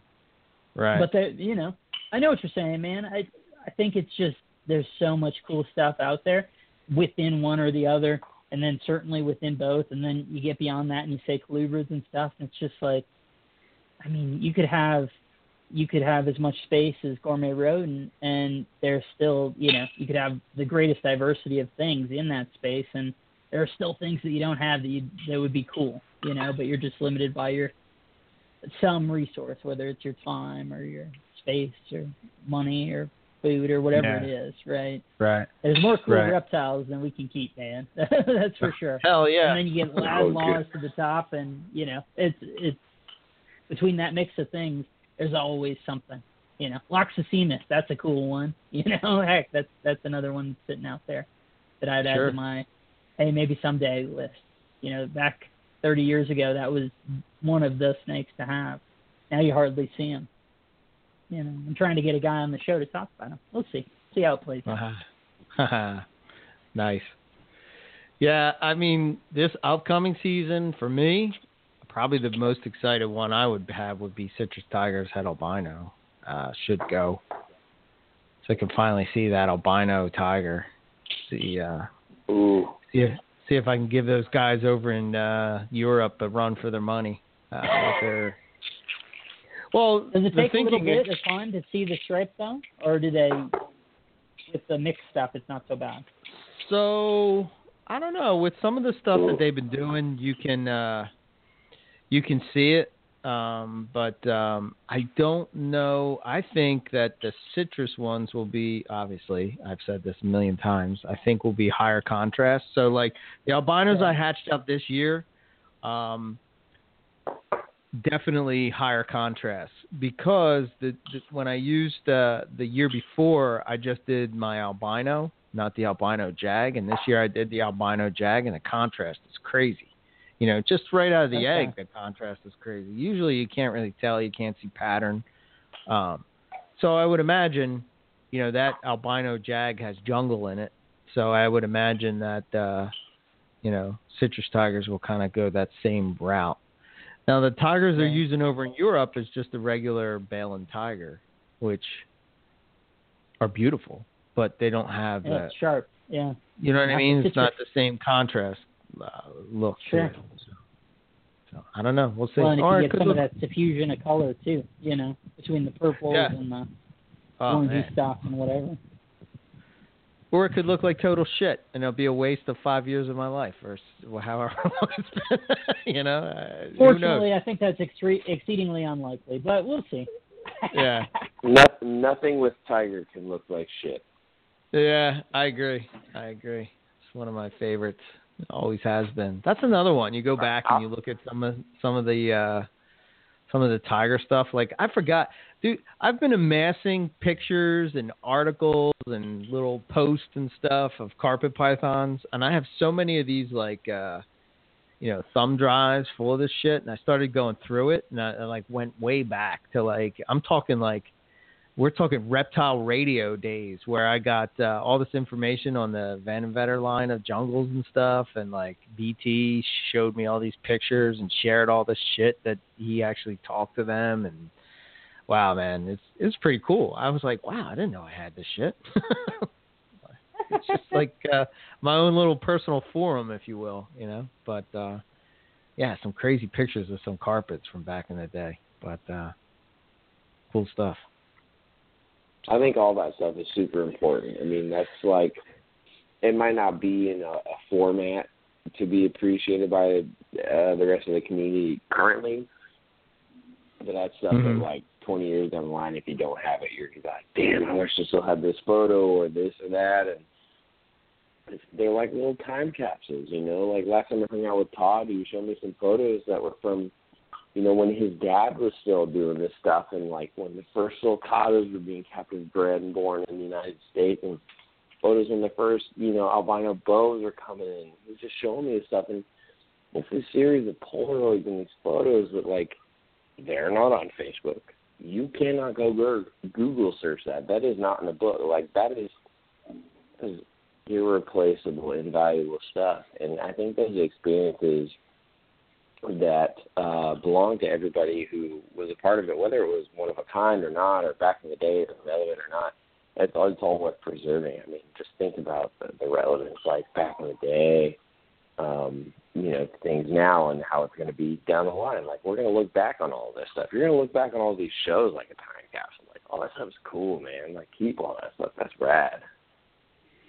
Yeah, I kind of do that sometimes now. You listen to, you know, for whatever reason, I go back and I uh listen to a show for whatever, and then you know you hear us, you know, again like super excited about Tiger Jags or something like, like, oh yeah, man, I'm hatching out some Tiger Jags this year. Like, yes, I'm the man, you know. And it's like nobody gives a shit anymore. Well, some people do. I shouldn't say that. I shouldn't say nobody gives a shit, but they're just not as popular. I guess that's just the way things go, you know. I guess you know. Yeah. Balaam Everything has is- some cool ones he posted up. Yeah, man. Yeah, I think you know what I think is going to happen. I think it's just like with anything, you know, um, even with species or whatever. Um, you know, they kind of like disappear for a while, and then somebody hatches out something cool, you know, and they're like, "Oh my god, that is a cool snake," and then everybody wants them because nobody has them. You know what I mean? Like that kind of deal. Sure. Um, but like, I think like tiger jags have been selectively bred and all, but uh, you know, I think uh, you you haven't seen that with granites yet, or and you know, do, did you ever see? I'm going to share it in the chat, but Rob, you probably remember this. Remember Pool Boy? You remember that granite? Yeah. Do you do you know what I'm talking about, Riley? Oh yeah. Um, it sounds very familiar. The name is definitely ringing a bell. I, I it's not bringing it back um like a photo memory for me, but the name is definitely familiar. Wait till I find this pic. You guys talk for a second while I look this up, and I'm going to share this picture over in the chat. And you're going to be like, "What the hell?" Hold on. All right, What Riley. So what's going on with you, man? Yeah. oh man, I You the avoided the new I've Santa learning- Barbara fires, right? Well, yeah, I mean, uh, so I talked to um, a former coworker of mine who's still a keeper there, and I guess uh, the most recent one just went out, but it was definitely Okay. like a, another big flare up about you know ten to fifteen miles sort of east, and it like it wouldn't have taken more than a blink of an eye for that thing to just run down the freeway, and that actually is a little bit scarier because it had the potential to be on the other side of the freeway where the zoo was, whereas those ones from the end of last year were, you know, sort of mountainside. They had a freeway obstacle. I mean, that whole place is just That's it's in a drought zone. It's in this little pocket. It's just like set to burn every year. And as far as I can remember, it's always been on fire. And it's the most terrifying thing. And it's just stressful when you have a collection of reptiles. I move up here. I'm like, great, I don't have to worry about it. And then like two weeks ago, I'm like, holy crap! There's a fire in Yolo County up here. You mean it's within a hundred miles of me, and that's what all that smog in the sky is? That's not just pollution in the city. I have to worry about another fire. Like, damn it! This state is killing me. That's crazy, man. Oh, that sucks. The picture's tiny. How can I so make what are you bigger? doing up in Sacramento now, man? What's that? What are you doing in Sacramento? You left the zoo, right? So what what are you doing up there?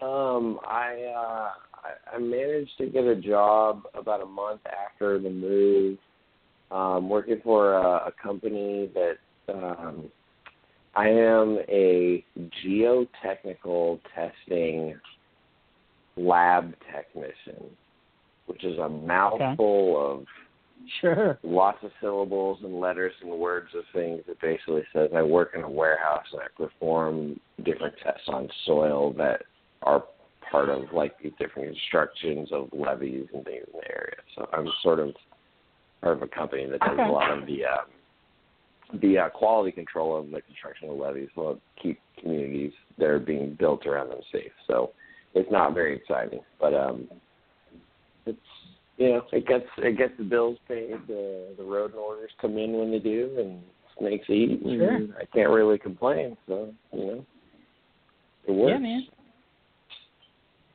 That's cool. Are there uh, zoos up in around Sacramento? I assume there must be, but Yeah, there uh Sacramento has an AZA accredited facility here that's even smaller than Santa Barbara, but um it's actually really nice. Uh, I wasn't super familiar with it uh when I was younger. Um so part of the reason why we moved back, my girlfriend and I, is because we both wanted to sort of find a way to move up professionally and she got a great opportunity here at the Sacramento Zoo.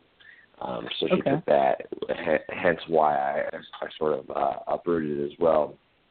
Um, and so Sacramento has a great um, smaller sort of community zoo that uh, does a lot of excellent stuff with the space they have. They're involved in a lot of the, the species survival programs and, and conservation initiatives. They just had a uh, a snow leopard cub born that is the cutest, most feisty little um, wild little white fluffy cat you've ever seen. Um, uh, they had a, a red panda baby born. They do uh, a lot of good That's giraffe conservation. I mean, they do a lot of cool stuff, and it's like a little 14 acre zoo. So they they're like the Cool, the man. small but impactful sort of Northern California zoo. Um, that you know, uh, no slouch to anybody involved, but sort of seems to get overshadowed by San Francisco Zoo because of just its stature and everything. But um, no, it's cool. They that was uh, they they have um, they have a sidewinder and a northern Pacific rattlesnake, so that was neat. Uh, I got to hold a uh, uh, one of the green Sanzinia. They have one solo green Sanzinia there, so I got to do Nice. that. That was pretty neat. They do a bunch of uh, really awesome turtle programs. They have a bunch of different um, unique species of turtles and frogs. Um, so it's a really cool little zoo. So I've got out there for you know, the wine and brew thing, and I try and support them as best as possible. But for the time being, I am not not currently in zoos, but I would love to get back into them one day. awesome, man. All right, I shared the pictures over in the in the chat. It was the, I forgot it was the uh, he was the winner of the 2012 Carpet Yeah. Python Morph of the man. year. Forgot about that. How could you forget about that? All right, and then there was uh, the sibling. It's like unbelievable. Killer. Like you Yeah. really see the lavender in that one. It's just nuts. And those were Julie had those snakes, but those were produced by Pete Downing, right? Yes, yeah. And that's all he did. Well, I mean, as far as carpets go, he just kind of like selectively bred the granites and stuff. But man, it, That's beautiful. yeah, that's what I'm saying. Like, there's there's so much to do with these snakes, man. It's like you can spend a lifetime just like refining it. Like nobody care. I mean, just it's just like that. I think that they're real easy to refine because you know just in a couple generations. How many you could get generations some- deep was that? Yeah, I mean, this is a couple already. Yeah, This is like breeding into something besides something that was het granite to begin with. You know what I'm saying? You know, like yeah, Well, outcrossing I mean, it, if you will. We're all sort of at the we're at the like the front line of what we can do with that. Like the, world is our oyster as far as these animals are concerned. So we can really sort of just take it where we want see what's available. So it's kind of kind of a nice free market, if you will. It's great. It's exciting. It's new. Yeah. You know, and we've said it before, but I think like, you know, another one that uh will really go that route will be inlands, like, you know, if you can like really refine those that color, that red and blue and you know, oh yeah, man. telling they're gonna be freaking phenomenal, you know. But uh You I mean I look even at see just the amount of regular inlands that you would expect though at this point, right? I mean, I know I'm Yeah, sort because of on nobody cares about looking in, but you don't see them. Like where No. where are they, man? yeah, nobody nobody gives a shit, and it's it's kind of give it time, man. I, I get it. You know, it's kind of like it's it's kind of a hard sell in today's uh, herpetoculture, if you will. I mean, everything is as flashy as it can be. I mean, yeah, I'm I'm not going to deny. You put it next to a chondro, it's eh, yeah. I I get why people would be like, oh yeah, okay, you know, or like well, some what of these morph ball does it have? yeah, it's a it's an inland morph, you know. uh, It's a blue morph. yeah, but uh, yeah, man, some cool stuff for sure, for sure. But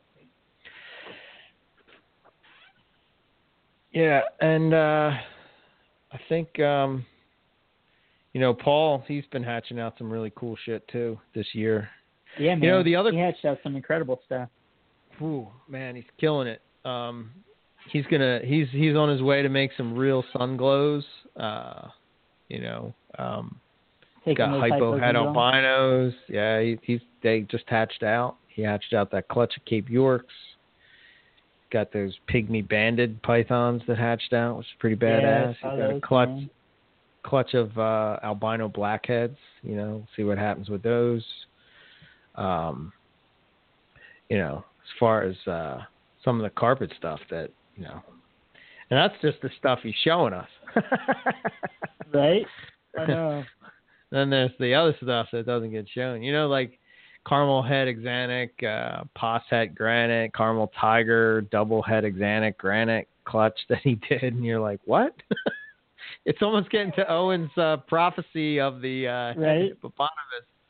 You know, there was that really cool. I don't know if it was a hypo or if it was a uh, uh, caramel um, but uh, he hatched out this really badass clutch of uh, looked like maybe hypo tiger jags or something like that. But that was really cool. uh-huh. Um, he did that uh, caramel albino jags were pretty badass. Then there was that weird one. I can't remember what clutch it was from, um, but it was almost like a bald back, but the back was brown, and then it had. Do you do you remember seeing that? Right, seeing that? Yeah. Hypo Tigers. Yeah, he has some cool stuff. Yeah. season. So. Yeah, just when you think you're hatching out cool stuff, then you see what he hatches out, and you're like, yeah, I got, I got, I got nothing, man. like, I suck. Go back to the drawing board, Hey. bro. Hey, there's nothing wrong with keeping it simple, man. Yeah. Yeah. I'm I'm I'm excited about just pairing a, a caramel to a tiger next season. So Hey, man. little things are nice. You know, not not. I think Paul's really the only one that I know of that's really hit like really, really nicely striped caramel tigers, unless I'm missing somebody. But you would think I that you would mean, see yeah. that more by now.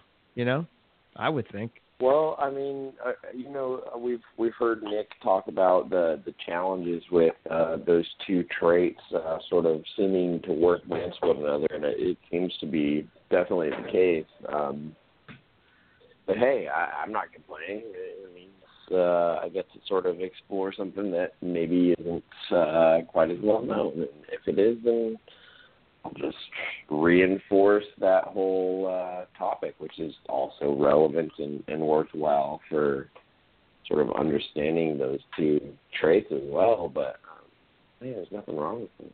You know, why not? Little things, Yeah, I life, have right? to hear Omac's thoughts on that, right? Oh yeah. Which is you tell me, man. Lesser Tiger. Are we going Lesser Tiger route? Oh god. Uh, No, no, no, no. I'm not. I'm not getting that harsh, man. I'm not getting that Oh, harsh. okay. I was just talking about. Well, I suppose it's the same thing. Yeah. So he hatched out some caramel lesser tigers, right? I see where you're at. Yeah. You overshot Yeah. me, man. I wasn't. I wasn't ready for it. Yeah. No. I, I think Try about to to have some labeled, uh, lesser tiger. Yeah. Well, you just. Yeah. I wasn't ready, man.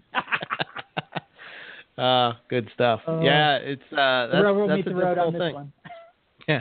yeah. Yeah, it's um I think I think it's just uh being patient and breeding those back. So uh, I would recommend Riley it's like um I have this this a couple pictures that um actually Roger Lester did an article on striping and carpets.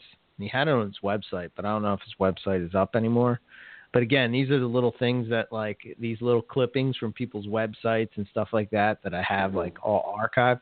Anyway, Sure. um, he talked about these little markers that you can look for, um, and and in for striping in carpets, and um, they're pretty. From what I've seen with the stripe stuff that I've hatched out or that I have, um, and then I bred and got stripe stuff out of it. Um, if you pay attention to those markers, you pretty pretty much guarantee to get some stripes out of it. You know, so but it's not like I what think, you would uh, think.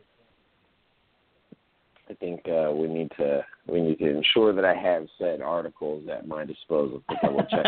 you know me and my stripes. Yeah, yeah, no doubt.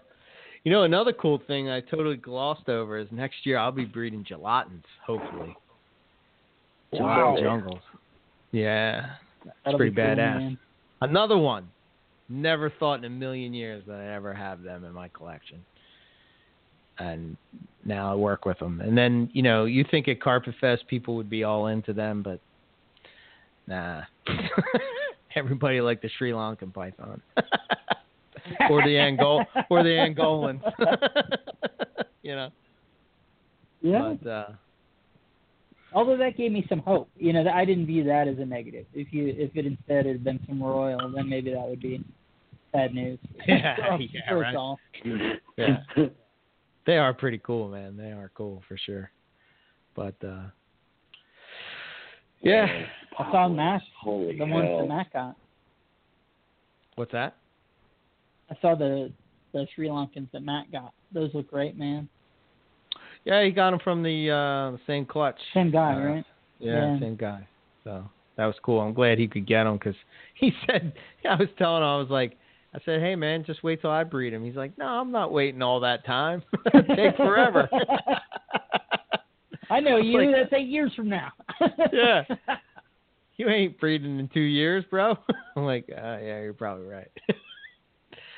oh, uh, Lord. but uh yeah man it's just uh some cool stuff. I guess it's all relative you know i mean i guess people today eh, we got to do a better job. You know one of my uh one of my gripes about youtube is there's not enough carpet python people out there doing uh doing videos you know on on youtube. I think maybe me and riley are probably the only guys that are doing carpet python videos. Um I think there's a couple people in Australia. Do you know anybody, Riley, that does carpet python YouTube videos that you can point me in the direction? Um, well, I, I know Stephen Katz will post um, some nice informational stuff when he gets clutches or sort of like MI related things. Um, man, I, I these was cool. super bummed They're to too hear. short though. Yeah, yeah, yeah. They are short. The little snippets into it. I know he's a super busy guy, and he just got a recent um uh job change with sort of a more uh crack of the Yeah. whip, uh hour demanding sort of place. So he's not um as flexible from what I can tell. But um Gotcha. you know, we, we, we took a hit with uh, the K brothers sort of having to um, prioritize uh, sort of family health matters as far as uh, their social media output, and obviously family and health comes first. And I and I wish Troy and Denver, you know, the best. Those guys made awesome videos that like I just ate up. Um, and you know, I wish them uh, the best in, in in sort of getting themselves healthy and, and everything that's going on with them. Um, so my hats off to them. But as far as other carpet videos, I mean, there's there's not a lot. I I struggle to find some, man. Like I've asked people, like, "Hey, who do you watch?" And it's sort of the same same group of people. And I, not that there's anything wrong with that. It's just not as expansive as some of the other uh, niche markets, you know. And so when I see you putting out those complex videos, I got super stoked. When I see Scott putting out his blogs on it, I'm super stoked. Like, um, we need more of it that's the whole reason I decided, like, well, I got free time after I moved. I might as well make carpet python videos, which is the whole point of signing up for YouTube. Um, we need yeah. more of it. You know, yeah. you you you asking me is, is a clear demonstration that there isn't much out there. Like, you know, it's not like retic videos or gecko videos or some of these other uh, very popular um, niche uh, uh, sects of the the hobby, which doesn't necessarily make it a bad thing. Like I don't know if it'd be great if everybody and their mom was breeding carpet pythons and making videos about it. So there's a happy medium in there, but um, yeah, you know, yeah, I, that's that's that's sort of what's been fueling me to put out a video every Sunday. And sometimes I feel like I'm like half-assing it, but at the same time, like I gotta do something. Like you know, there there are people that are constantly asking me for more, and I think there's people who want it and people who eat it up. And if it's done right I think we can absolutely fill void that that's you know there it's lacking. We need more people on YouTube that are willing to you know put stuff out about carpets, and a lot of the people in carpet pythons are sort of old old schooler guys, which is you know I can't blame them for not wanting to be on YouTube, man. I I don't want to be on YouTube half the time. it's um, freaking brutal, man. it's brutal. Yeah. Right? Did the second part of the OMAC thing ever come out? And were the comments No. turned down? Yeah. These are important questions.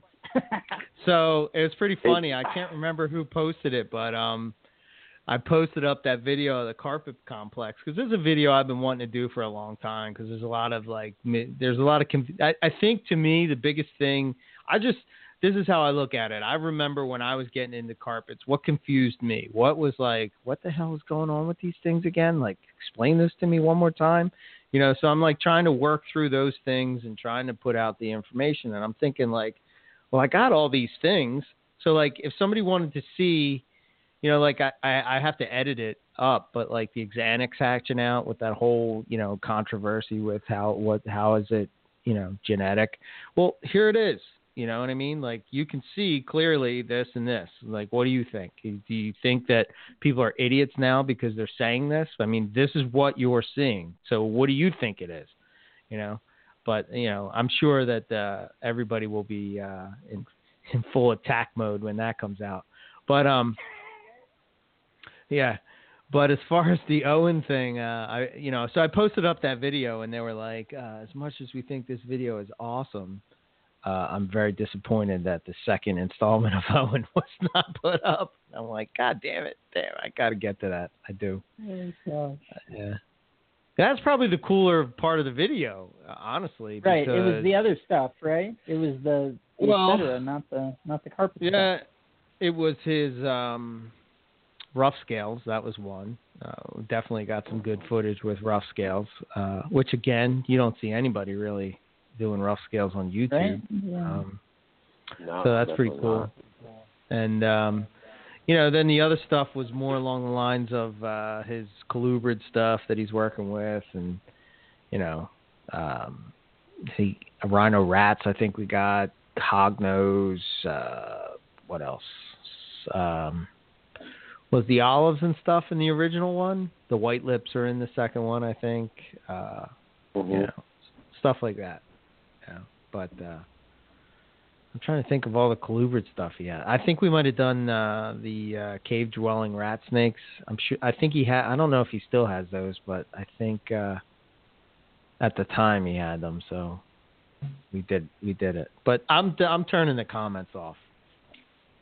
Fuck those people, man. You know what I mean? Dude, it's so hard. YouTube is just brutal, man. Like Yeah, it's people so actively hard go to- out of their way to make fake accounts just to shit on you, and it's like really, Yeah, it's like that- crazy, man. well, that that's effort put into saying three words to me. Like Dude, really, if I don't really, if I don't like you, yeah, I me and me and you, Riley, and I've talked to you too about this, Rob. But there's certain videos. It's like, you know, I try to give people a chance, and I watch it, and I'm like, okay, I don't disagree with you, but at least I'm seeing a different point of view, you know. And then something comes out, and I just, I'm just like, no, that's that's a bridge too far, man. I can't. I'm wasting my time watching this, you know, like. Right. I can't believe I freaking sat through this and wasted valuable time, like time that I can't ever replace, ever. And I'm like, no, I can't. So I unsubscribed. I never disliked the video of said people. No. I never made a comment that you're an idiot or you're all wrong or whatever. You know what I mean? Like nothing Yeah. like that. Yeah, it doesn't just help unsubscribe. you know? I mean, Yeah, that's perfect. it. You know? Yeah, Um that's all you need to do. Fe- feeding into it is the is attention that they crave. So like doing anything about it is just pointless in that in that sort of realm. I mean, it's the same thing as as voting with your dollar. It's voting with your comments, your likes, and subscribes just on Yeah. a different platform. Hundred percent, man. Hundred percent. You know, I I think I like I like Dave Kaufman's videos a lot. Um, you know, like Brian's vlogs and stuff. I like the guy, but sometimes it's a little too, you know, uh, happy. I guess for me, like you know, I I don't know. It's just like turn it down a notch, bro.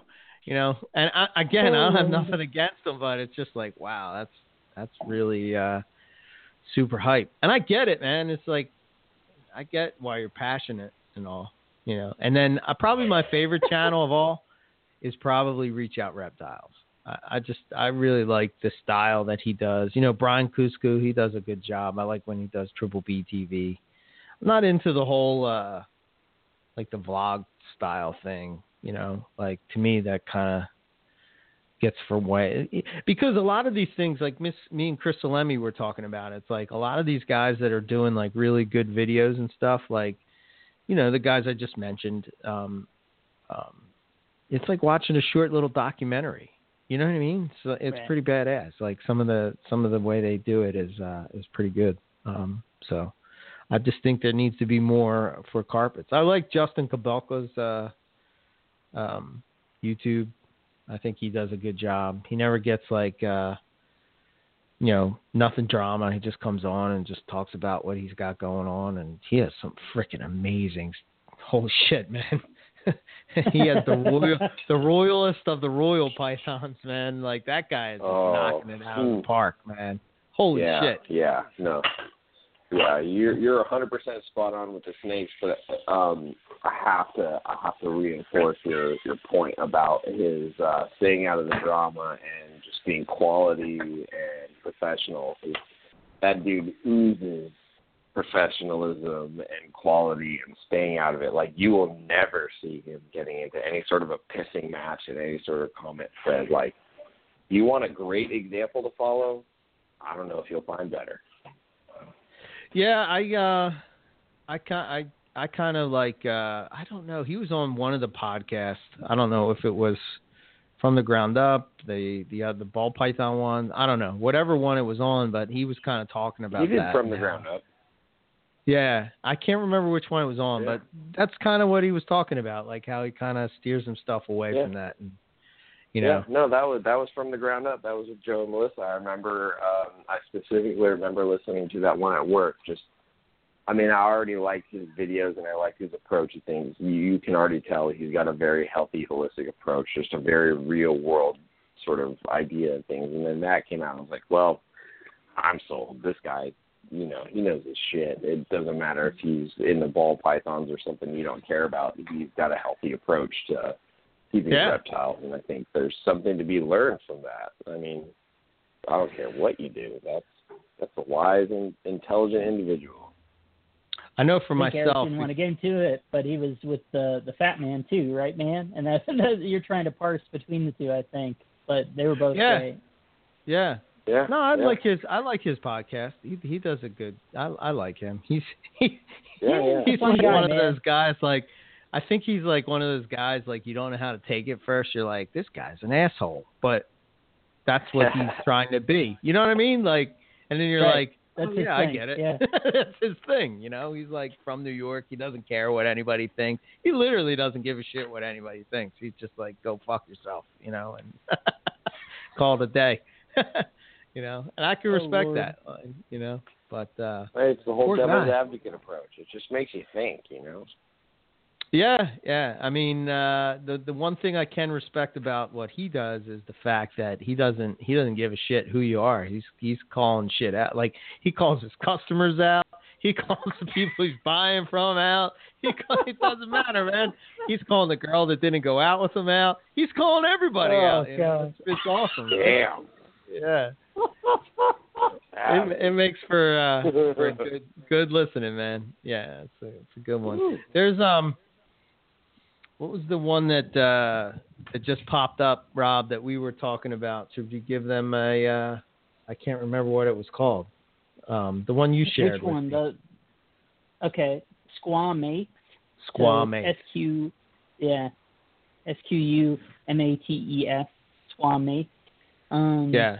That's a cool one. It's a lot like the Her Pilots podcast. Um, at least they've only had the one uh, one episode, one and it was episode. super broad. Yeah, they covered like Um, every family of reptile and amphibian, right? Wasn't that it? They went through like every Yeah. single family. Yeah, it was like, oh my god, man, that's a that's a huge undertaking, you know. So That's impressive. that's I pretty had cool. To, I, I- had to teach that to volunteers at the zoo. That's not easy to do. You really have to whittle that shit down to keep them awake. Yeah.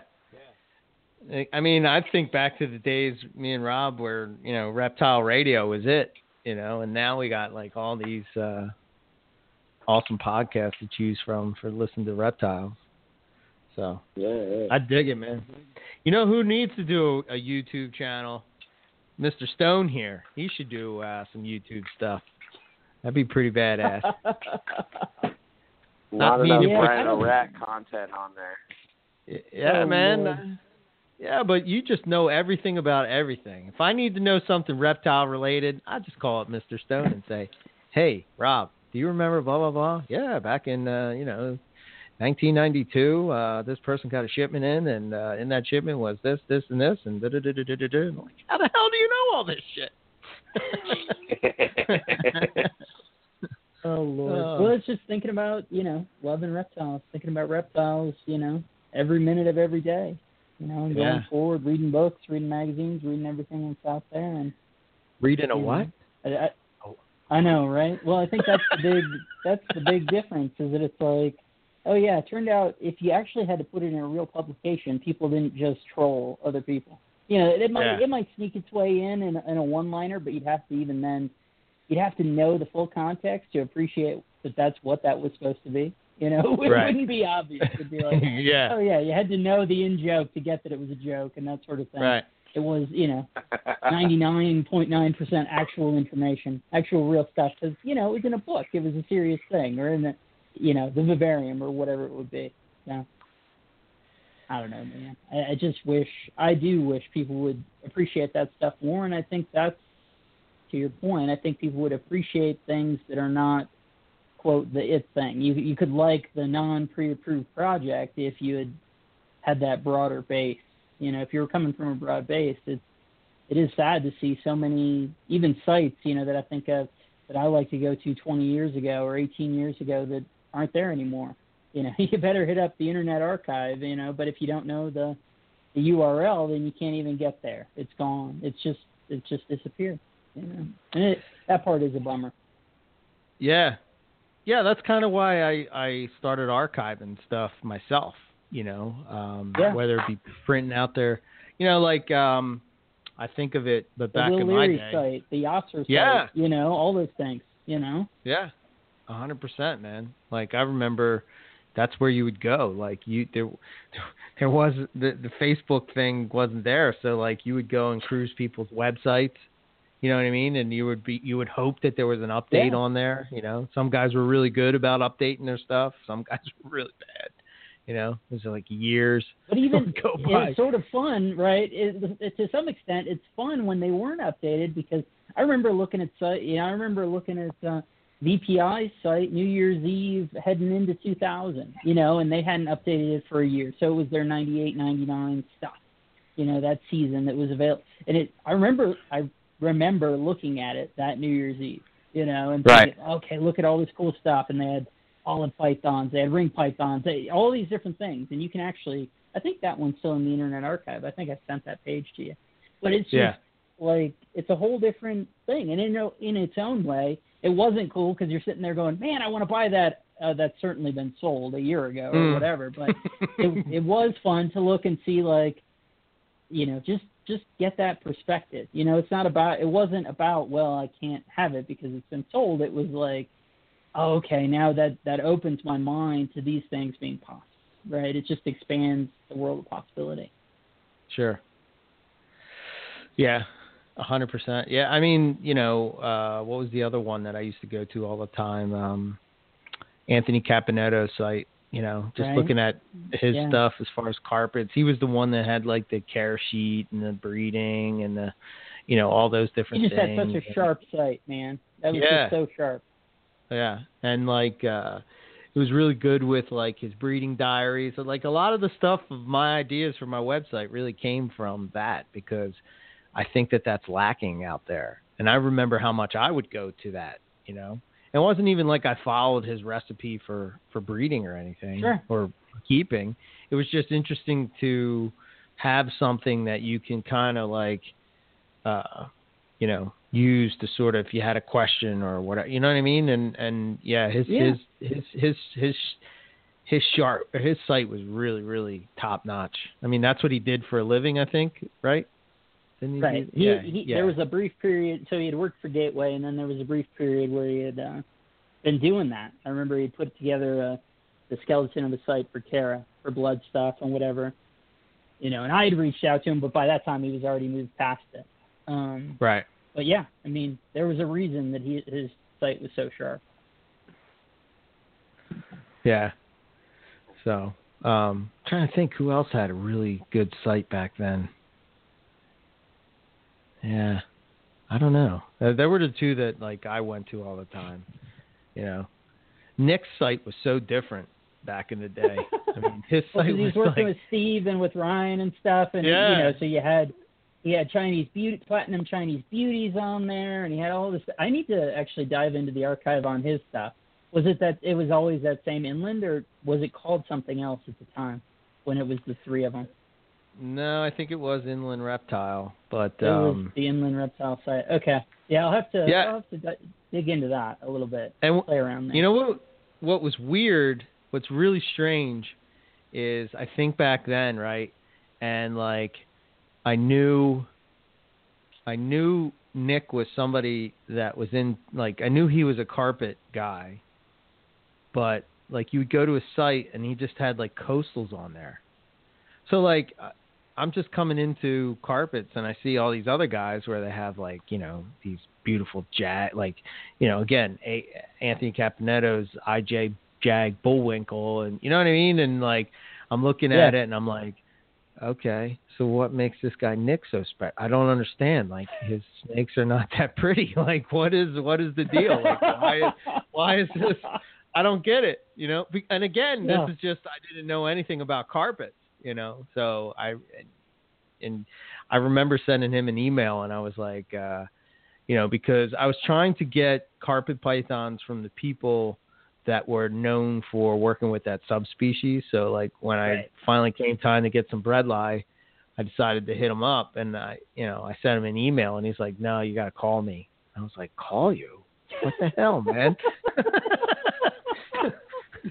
so I remember being like all nervous to talk to him like I don't know, just like uh huh. you know, like I guess that sort of for lack Well, of a man, better he word. used to it's swing hard on the forum for sure. He would oh, come holy hard. shit.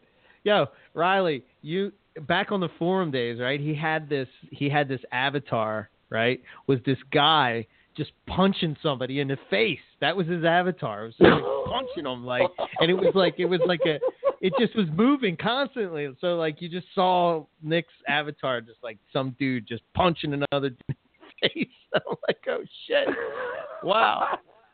This guy scares the yeah, shit he, out of me. he always talks about you know putting out a good image, and it was like, oh my god, dude. Yeah, he was like some of the arguments that him and Yasser would get into. Oh Ugh. shit, that's another guy that like people Uh, don't know about. You want to talk about I've, IJ's? I've heard, man.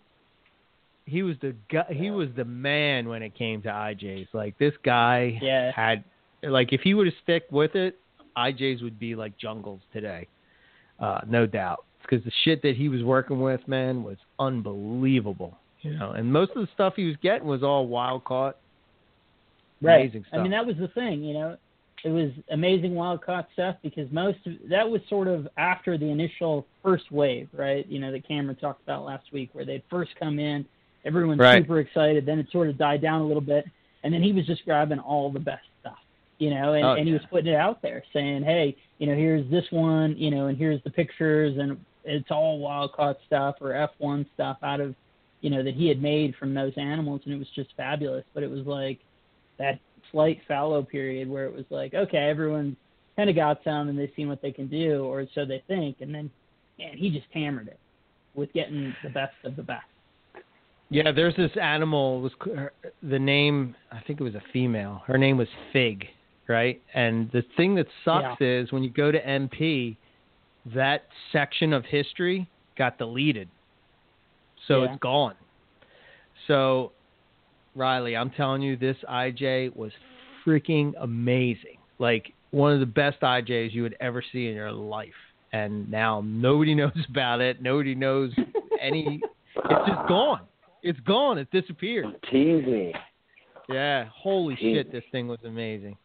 But like, uh and then the other one, he's out of it now. But you want to talk about an IJ guy, um, Luke Snell, man. He's he's like a huge Yeah. influence on me when it comes to IJs and like, dude was he had to be one of the coolest guys in carpets, man. he Just was such a nice such, guy, man. such an awesome dude, man. Really, really was. Um, you know, I've I- like going and seeing his stuff and how he did things, and like you know, he just opened up his house to to me, and you know, it just all. His funny story. He was going to be the uh, Morelia Python Radio co-host. The co-host. Yeah, before Oh, Owen came aboard. He was, and then uh, he he couldn't commit to doing it every week.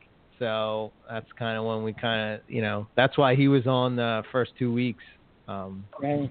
First two weeks and then the Christmas first two shows, off yeah. yeah. So, but Those are great um, shows, man.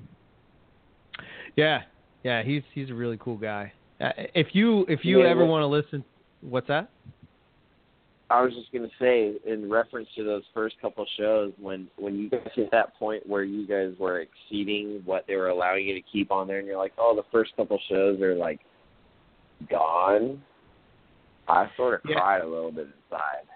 I was So if you really- no, no, no, that's like volume one, edition one. No, those can't be gone. So if you really want to listen to them, the way you would listen to them is if you go to Blog Talk, you can get them there. Uh-huh. But uh, Okay. you can't get them on iTunes because I guess you can only keep a certain amount of. Uh, 250 or episodes? something like that. On Yeah. the, As Yeah. long as they're not gone forever, man. Those those are little time capsules. Like you're gonna look back on these. I'm telling you right now, you might not think much of them. Even if the show, you know, heaven forbid, decides to, you know, not to go on uh, forever, because we all know that it will. Um, it, you know, should it ever decide to uh, take a, a bow, um, you know, that's something important. Um, we talked about like articles written by guys who have gone out and like researched things in the wild for the first time, and then we talk about you know the next stage of it. And we're if you think about it, we're sort of in that phase where like we're the advanced like several generations of keeping reptiles in to the point where there's now a multi-million slash multi-billion dollar industry behind it. Not only are we doing this, but we're advancing it. So it's kind of important to be like everybody's observation. I don't care who you are what species you work with. Like that's important. We're gonna all look back stuff when we're trying to either save the species from extinction or bring it back from like the one animal. I don't know what it is, but uh, I just can't help but thinking of the intrinsic importance of these types of bits of information.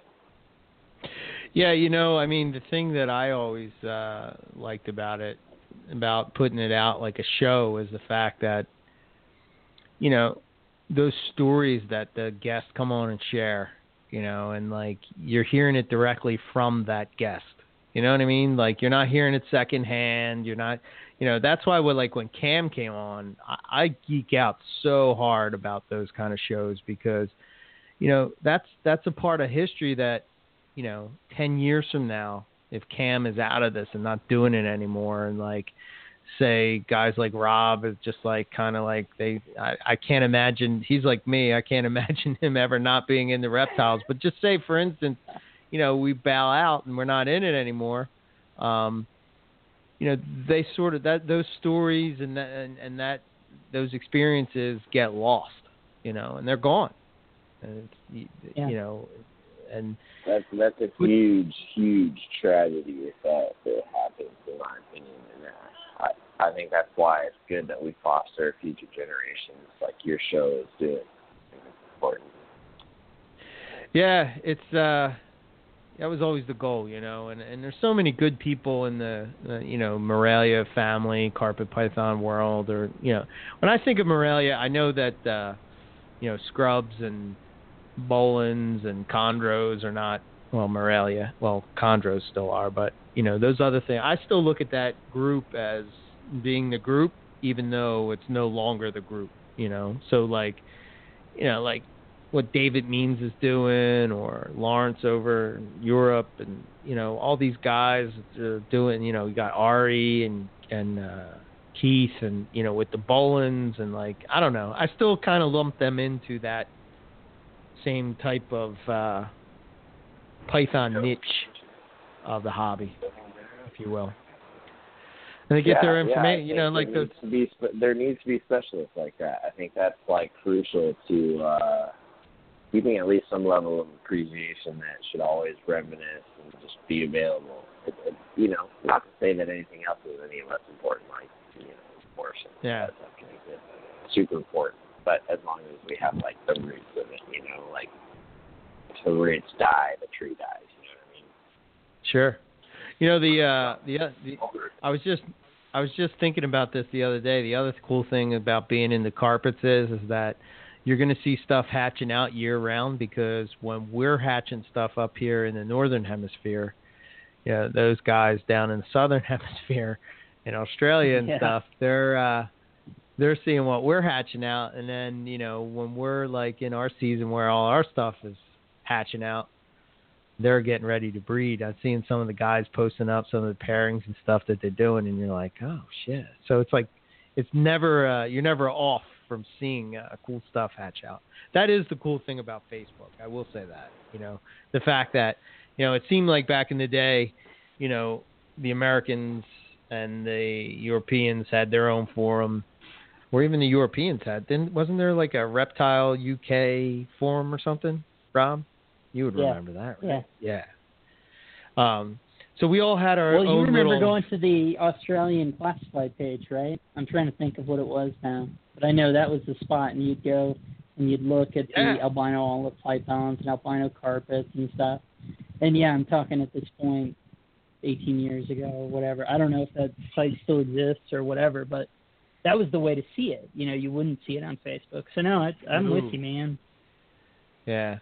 So yeah, like I said, that's the one good thing that's kind of out there now about Facebook is you kind of like we're kind of lumped into one big group now. You know, I mean, Australians still have their little groups and stuff, but a lot of us that are into like even if it's just carpets or whatever, you know, we're all together in one sort of group, and you know, we can see what we're all doing now. So that is a benefit to to social media, if you will. I just wish more people did it on YouTube so you could watch it. You know, Well, Baby if there's if there's any if there's any hope in that, it's that uh, globalization is sort of an inevitable process. Um, I actually majored in in global and international studies at UC Santa Barbara, and I will tell you that once it starts, you cannot stop it. And because we have the internet, and because we have you know, airplane travel and train travel, like all these different ways. Like it started with the invention of like ships and boats, like really, but like the internet just totally fucked everything up. Everything's global. you don't have to physically be somewhere to be somewhere. You know what I mean? Like right. it's just if things haven't gotten there or we haven't advanced to that point, and you're thinking about it now, it's because somebody thought about it as well, and it's just a matter of time. It might already exist. It just might not be mainstream yet. Trust me, we're at this point where we're like snowballing into like exponential advancement in society with things, and what we're thinking of probably already exists. Like, for example, cars that could obtain 99 miles per gallon have existed since the early 1900s, um, but over in Europe and they didn't want the United States mainstream to have it because when this was going on, it was the whole boom of it all, and the bigger is better, and it was all capitalistic and money motivated. So, you know, they didn't want you to be able to buy vehicles that can get 99 miles per gallon. They want you to think that getting 25 was like top you could get. It's the same thing across industries. It's just, it's all cyclical. So, just a matter right. of time. okay, right what I'm saying is Boelens will be obtainable for everybody should we want that. We just got to make it happen. Yeah, one day. I mean, you know, one day. I want somebody think, to breed some hair scrubs.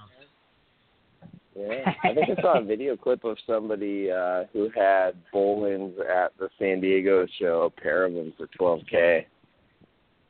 Really?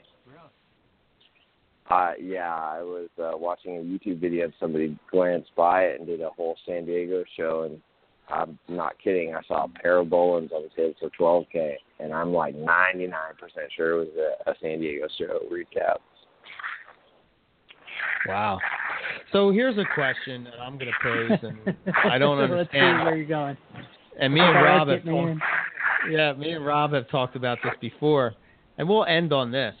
But my question is, so you have a species like Boelens, right, that have been bred in captivity and are somewhat they they definitely seem like they're more readily available than Halmahera scrubs.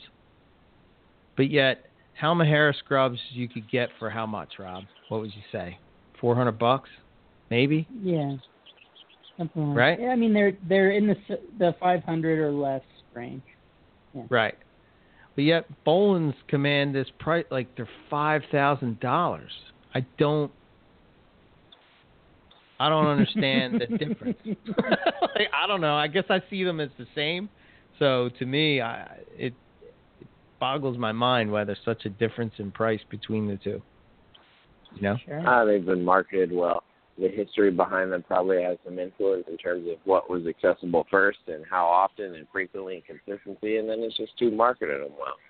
And you can't tell me uh, a really dope ass velvety black snake uh, will always be sought after more than sort of an earthy brown snake. I mean, no no slouch to any scrub whatsoever. Anybody who you know says anything down about scrubs hasn't experienced them. So like nothing about that but a big, yeah, but expressive black snake, kind of badass.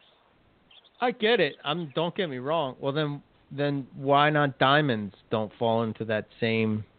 You see what I'm saying? You see where I'm like? What makes yeah. Boelens so special? Don't get me wrong. I'm not. Well, I'm not down in I mean, Boelens at all. I, I just don't I understand. Just last week when we talked to Cameron, where it was like you know, he, he mentioned right that Prasina, the green tree monitors, are the most common lizard or most common monitor species. You know where they're found. It's not that they're rare. You take something, and that's at least was. Now it's less than the the blues and the yellows, but like, I mean, that was a pinnacle species, and it's still way pricier than the black trees, which are from Aru, that Aru right. Island archipelago, and they're you know t- two or three times as expensive. And I think in my life I've only seen offered for sale baby black tree monitors a single time, And in the wild, they're actually a rare critter. They're much harder to find, but somehow they're you know three times cheaper. I've seen dozens, hundred, dozens, if not hundreds, of baby Crescino, baby green trees for sale. You know that have hatched Mhm. out beautiful little babies, and I, I don't begrudge them their price, but once in my life I recall seeing baby black trees for sale, and then I saw them one other time, um, not for sale, and it's like, how are these things three times as much? They're far more com, exponentially mo- more common, both in the wild and in captivity, and yet they're they're much more expensive. I I don't know, man. It's you get you get stuff like that, and I guess you just have to uh, find the inefficiency, man. You know, the the answer is I guess I need to work with some black tree monitors, some beccarii. You know, that's the answer. Right. I mean, to me, uh, well, I guess it's it's a matter of like people liking certain species, and and you know, I get that, I understand that, and again, I'm I'm just trying to understand it, and I'm just thinking out loud, and it just seems like like sort of the draw to something like a Boelen's python is the fact that it hasn't been figured out. You know what I mean? So like right. to me, I never hear people talk about so much the look as much as the fact that they're trying to physically understand this species of snake. It's sort of like you've bred all these different pythons, and usually the next step is is like you're going to go into this python because these are a little bit more difficult to breed, uh, you know. But Halmahera hasn't been bred at all, not at all. so Yeah. why wouldn't that fall into that same and again i'm not trying to say raise the maybe because they died but didn't Boelens fall into the same same thing like Yeah, Boelen's used When to, they were when coming they came in? in big, they were not. Yeah, they didn't do well. I think the Right. answer is it needs to happen once so that people think, oh, it's actually unachievable. It's not just this unachievable Ah, thing. yeah It's maybe this, that's this, it This weird Yeah. middle ground, you know, where it needs to happen some so that people are like, oh, okay, it's it's super rare, but it's achievable, as opposed Right. to you know the home thing where it's just like, well. I know all these people. Super qualified people haven't been able to pull it off, so uh, you Yeah. know, I don't, I don't know if I really am am the guy or the gal. yeah You know, yeah i guess that makes sense that does make sense I think Chris has got a real shot though, man. If he just keeps it cool, you know, and is able to stay consistent with what he's doing, I think Chris has a shot. Yeah i hope it doesn't happen man i hope that the scrub bug doesn't get him man you know you know what i'm talking about The- I do. it's the kiss of death with scrubs. I've done it three times, man. You get them, you're Yeah. jazzed about them, you're like yes, and then you sell them all. Well, you're like no way, man. You're dealing with stuff that's hard, where it's just like it's fun to have some, but when every single thing you have, and when you get so oh, if you get overloaded, that's it's the same with Gonyosoma, where it's just like, yeah, I get it. It's fun to have a, a handful of snakes that are a handful, but when everything you have is a handful, and then you your collection grows and grows and grows, eventually you'll hit a point where it's like, wow, it's actually not that fun to go do this anymore. I mean, that's that's how it happens, you know. So I I think he's in a good place, and, I, and Yeah. I'm hopeful hopeful for him. That's why I only have two Prebos. Yeah, Yeah, right. yeah. I mean, if I probably if I would have kept the scrubs that I originally got way back in the day, I probably maybe would at least have a shot at breeding them at this point. But because you know, it's again, it just you. Just, I think you're right, Rob. You just really have to. You have to have something else because let's face it, like we're breeding snakes, we like to see the eggs and you know babies popping out and everything and like it must be a real kick in the balls every year when you just like struck out again. Struck Yeah. out again you know and then you see everybody like ha- like I did it one year and it was good and it reset me but I can't imagine that happening every year while everybody's breeding and I'm just like sitting on the sidelines like yeah maybe one day I'll get these things to breed.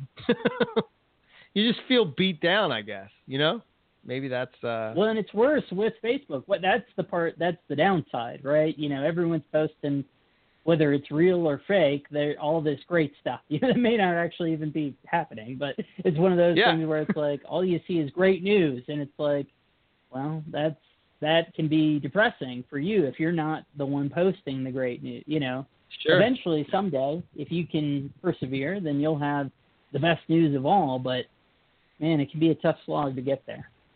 Yeah. So I guess we'll end on that positive, happy note. uh, uh, no, it's good, man. It was good uh, hanging out with you guys. Appreciate you guys popping on and, uh, you know, not leaving me to myself to talk to myself for two hours. Um, but that would be uh, fascinating. It'd be incredibly painful for you, but very fascinating. I did it once. It was hard. I ain't gonna lie. So, but it was uh, hard to do it for 12 minutes or whatever you did it for, right? 12 or Yeah. 20 or whatever it was. you really have to have it scripted out. Not scripted, but you really have to have your topics Yeah. together because you don't have that back and forth banner that can drive you in a different direction and make you think and you know. So, yeah, even Good with times the for chat. Sometimes the chat goes to sleep. Yeah, yeah, the chat's like a weird thing. Like sometimes it's on and sometimes it's not, you know. And then you got your diehards that are usually there, and they're probably cleaning snake shit right now as we speak, and uh, they're like still listening. But uh, Yeah. cool stuff. So uh, yeah, I guess uh, we'll throw out our information. Riley, you can go first, and then uh, we'll uh, we'll say good night. Yeah, yeah. If uh, if anybody wants to find me on uh on YouTube, I just go by Riley Jimison, J I M I S O N. Uh, but under Facebook, Instagram, and Twitter, I think it's just under Riley's Reptiles. Uh, you can find me all over the place. I'm in a lot of those groups, Morelli, Pickle Week and stuff. Uh, but yeah, you can email me at rileyajimison dot or at gmail dot com. Um, but yeah, I'm always down to chat. I'm easy to find. Cool, man. All right. What about you, Rob? What do you got?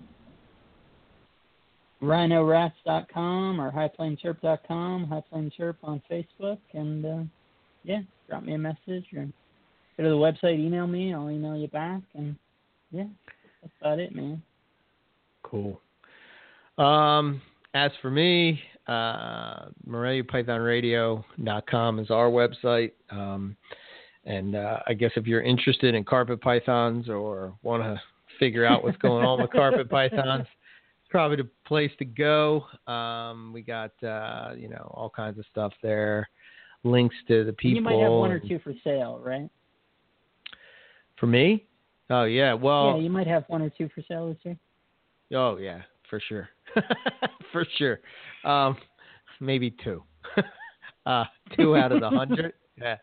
Um, so yeah, so if you want to send sh- anything for me and Owen, uh, send it to info at moreliapythonradio.com. As uh, f- as far as myself, uh, ebmorelia.com is back up and running. Uh, so uh, it's actually I have it kind of like yours, uh, Rob. It's you know how you have like rhinorats.com and your high plains. Right. They both go to the same place. And they so direct, I've- yeah. Hmm yeah, so ebmorelia.com or ebmorelia.net, either one will take you to uh, the new website. Um, and I have it up and going now, um, but uh, I will be adding to it as I uh, get time, um, you know, to get it back up to where to where my website was before. So. Um, and stay tuned for available animals. Uh, probably the first couple clutches of poplin carpets will be available I would say by the end of the month. Uh, they've taken meals, so if you're looking for stuff like that, Exanic, Tigers, selectively bred stuff, uh, double het, Exanic granites, all that kind of stuff, I'll uh, I will have it. Um, so ebmorelia.com. If you want to send me an email, uh, it's eric at ebmorelia.com. And uh, if you uh, you know, you can also find me on Facebook, uh, EB Morelia or Eric Burke, either one. Um, and Owen is rogue-reptiles.com, and I know I'm trying to look at now. He's at a show. He's vending Oaks on the 14th. That's pretty much all he's got going on. Uh, so if you want to see what he's got for sale, uh, check him out at the Oaks. If not, rogue-reptiles.com. I forget how Owen closes the show. Uh, and that's all I got. And until next week, thank you all for listening to Morelia Python Radio. Good night.